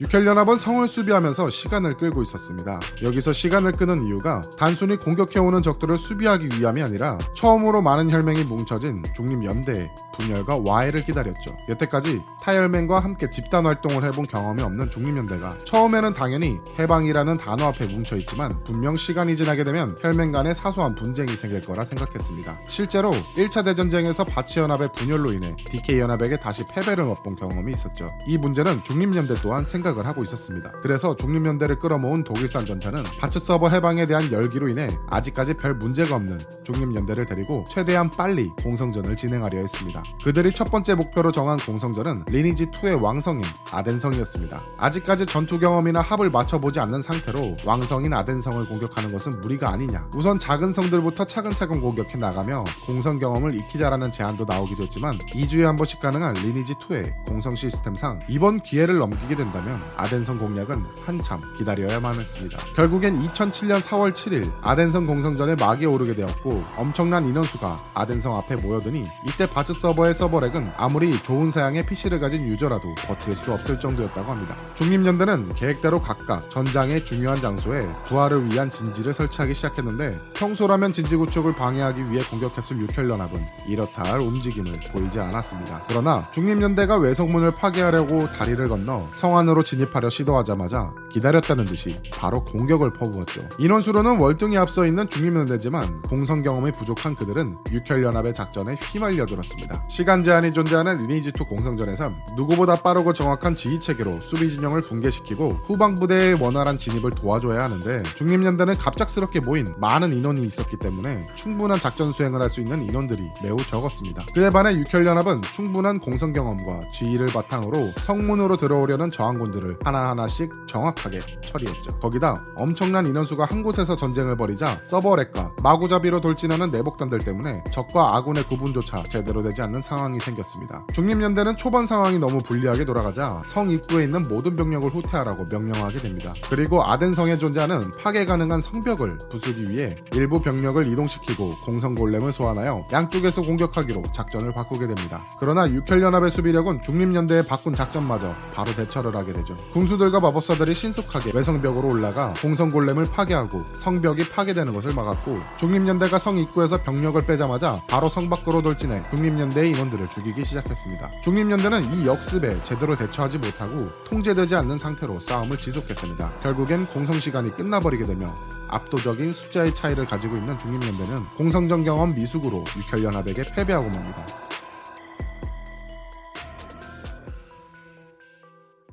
지휘 체계가 제대로 잡혀 있지 않는 중립연대는 다음날 진행된 두 번째 왕성인 루운성에서도 이어집니다. 아덴성보다 수비하기 좋은 지형인 루운성은 여전히 육혈연합의 지휘 체계 아래 뚫을 수 없게 되죠. 중립연대는 계속되는 공성전의 패배로 확립된 지휘 체계의 필요성을 느끼게 되지만 40개가 넘는 혈맹들이 뭉쳐 있고 그 혈맹들이 각자 가지고 있는 생각들이 다 달랐습니다. 여기서 잠시 육혈연합과 중립연대의 차이점을 알고 가자면 육혈연합은 영상에서 항상 말했던 DK연합의 체계를 꾸준히 이어오는 수직적인 관계입니다. 군대와도 비슷하죠. 물론 이것 때문에 반발하는 인원들이 생기게 되고 오해와 분열을 만들기도 했지만 이들이 조직된 체계로 전투를 했을 때 그 힘은 엄청났습니다. 그와 반대로 중립연대는 모든 혈맹들이 바츠 서버의 해방이라는 하나의 공통점을 가지고 모여든 수평적인 관계입니다.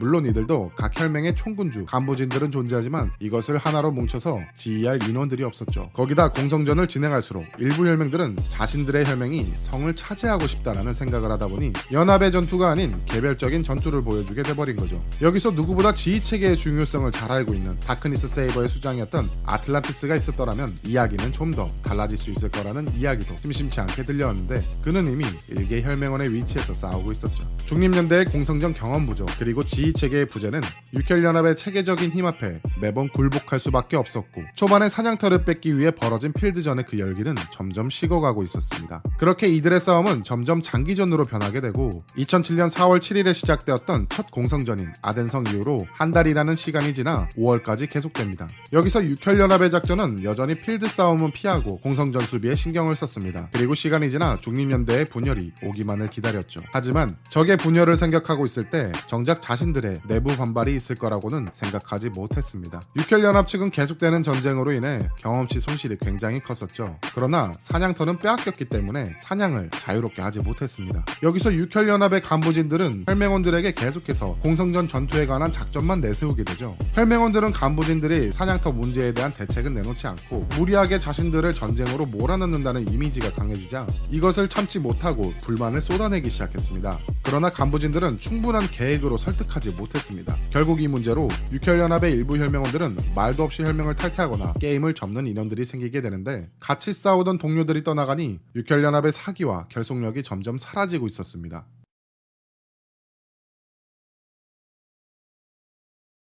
2007년 5월 중순경 2차 대전쟁이 두 달간 벌어지고 있었습니다. 양측 연합의 싸움으로 인해 리니지2 바츠 서버 게시판이나 놀이놀이, 플레이포럼 등 각종 리니지2 커뮤니티에서는 각 연합의 인원들이 서로를 비난하는 글들로 도배되고 있었죠. 양측 간의 게임 속 전투 말고도 언론 플레이가 계속되고 있을 때 여전히 사냥만을 고집하던 친목 혈맹들도 있었습니다. 이들은 혼란스러운 전쟁과는 별도로 혈맹원들과의 친목과 취미 위주의 게임 플레이를 중시하던 인원들이었죠. 이 혈맹들 역시 과거 DK 시절부터 육혈 연합까지 통제를 당했었는데 그냥 천천히 통제 안에 살면서 게임을 했었죠. 그러나 장기화되는 싸움으로 인해 느슨해져 있던 것인지 육혈연합의 통제력이 점점 약해지기 시작하자 그들은 통제 때문에 하지 못했던 보스 레이드를 도전하게 됩니다. 아마 리니지2 혹은 월드 오브 워크래프트 같은 MMORPG 장르의 게임을 즐겼던 분들이라면 보스 레이드의 짜릿함은 다들 알고 계실 겁니다. 소수의 파티 플레이나 개인 플레이로 잡는 일반 몬스터에 비해 패턴을 익히고 연구하며 공략하는 보스 레이드는 실패를 반복하다 결국 성공했을 때 얻는 보상 과 그 기쁨은 RPG 게임을 하는 큰 이유 중에 하나로 자리 잡혀 있죠. 어쨌든 끝까지 중립을 지키던 친목 혈맹들은 클로니클 3에 업데이트되었던 보스 릴리스를 토벌하기로 하죠.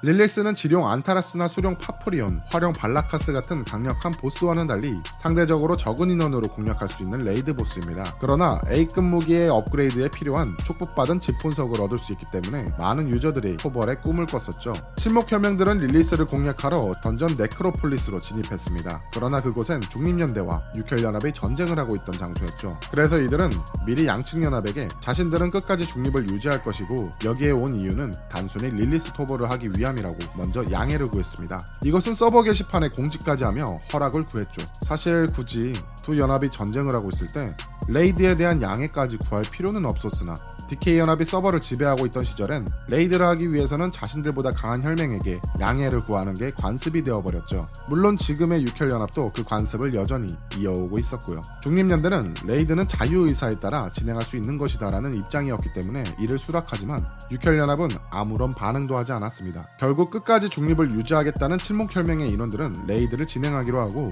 2007년 5월 14일 약속된 레이드 장소로 71명의 인원들이 집결하게 되죠. 그런데 이때 육혈 연합 의 소속의 인원들이 릴리스 레이드를 하겠다며 뒤늦게 들어오게 됩니다. 그리고 레이드를 하기 위해 모여있던 중립혈맹원들에게 릴리스는 육혈연합이 관리하는 통제 대상이라며 자신들의 허락 없이 레이드하는 것은 반역으로 보겠다고 말을 전하고 레이드를 하기 위해 모여있는 71명의 인원들에게 해산하라고 전했습니다. 중립혈맹의 인원들은 자신들이 미리 양해를 구하지 않았냐며 레이드를 위해 게시판에 미리 글까지 써놨는데 여태까지 아무런 반응도 안 하다가 갑자기 나타나서 해산을 강요하는 것은 아니지 않냐라고 반발하게 됩니다. 그리고 이미 약속하고 다들 바쁜 시간에 모였는데 이제 와서 갑자기 레이드를 취소한다는 건 너무 억울했죠. 그러나 육혈연합은 이 말을 듣지 않고 중립혈맹의 계속되는 항의에 극단적으로 대응하게 되며 릴리스 레이드를 하기 위해 모인 중립혈맹원 71명을 모조리 살해해버립니다. 이 이야기는 바로 커뮤니티와 바츠 서버에 전파되었고 오랜 시간 전쟁으로 희미해진 육혈연합의 횡포를 다시 한번 바츠 서버 유저들에게 각인시키는 계기가 되었습니다. 결국 이 사건으로 인해 침묵을 유지하던 중립혈맹들까지 중립연대에 참여하기 시작했습니다. 육혈연합은 자신들의 행동으로 인해 적으로 싸워야 할 인원들의 전투력을 상승시킨 것이나 다름이 없었죠.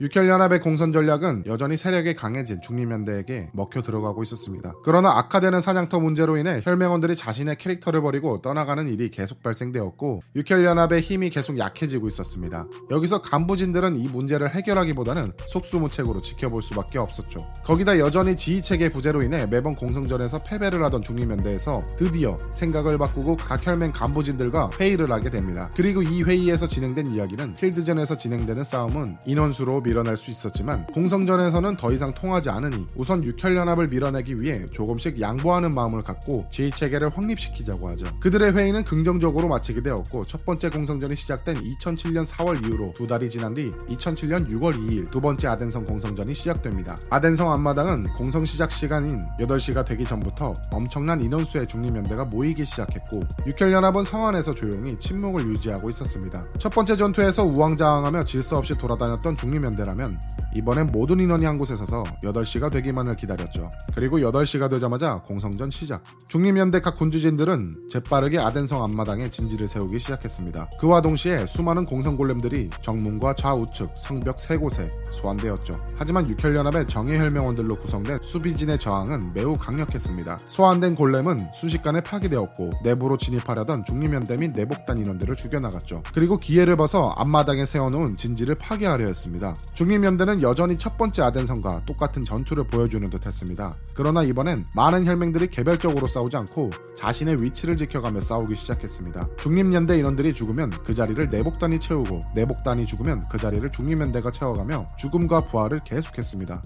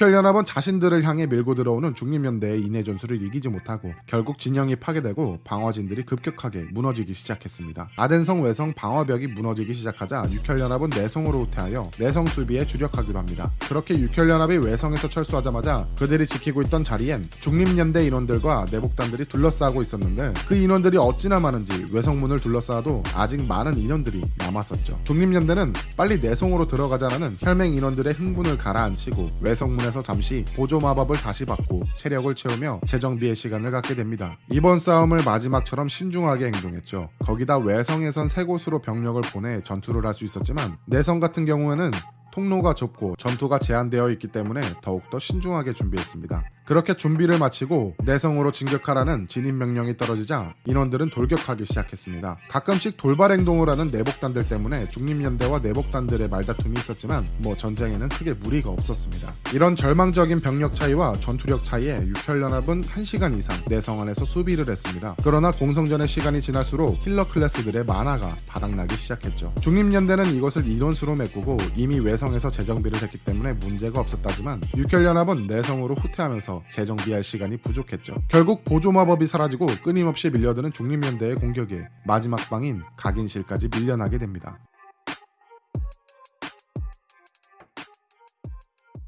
리니지2 1서버인 바츠 서버에서 6년에 걸친 긴 시간 동안 지배혈맹으로 자리한 육혈연합의 최후의 저항은 살기가 보일 정도로 무서웠습니다. 각인을 시도하려는 중립연대의 군주들을 막아내고 자신의 모든 것을 쏟아 수비에만 집중하고 있었습니다. 그러나 최후까지 피를 토해내며 저항에 나선 육혈연합의 인원들은 바츠 서버의 해방을 원하는 이 많은 인원들을 막기엔 그 투지만으로는 역부족이었습니다. 한 명을 죽이면 두 명이 달려들고 두 명을 죽이면 세 명이 몰려왔죠. 거기다 부활실까지 점령당한 육혈연합은 여기서 죽게 되면 마을로 귀환이 되었고 귀환이 돼서 다시 아덴성으로 돌아가려 하더라도 마을에서 대기하는 내복단들 때문에 수성에 복귀할 수 없었습니다. 결국 중립연대는 각인대를 둘러싼 육혈연합의 마지막 일원들을 처치하고 중립연대 소속 리퍼블릭 오브 코리아 혈맹의 총군주가 각인을 성공합니다. 그리고 아덴성 공성전은 중립연대의 승리 아니 바츠 서버 유저들의 승리가 되었죠.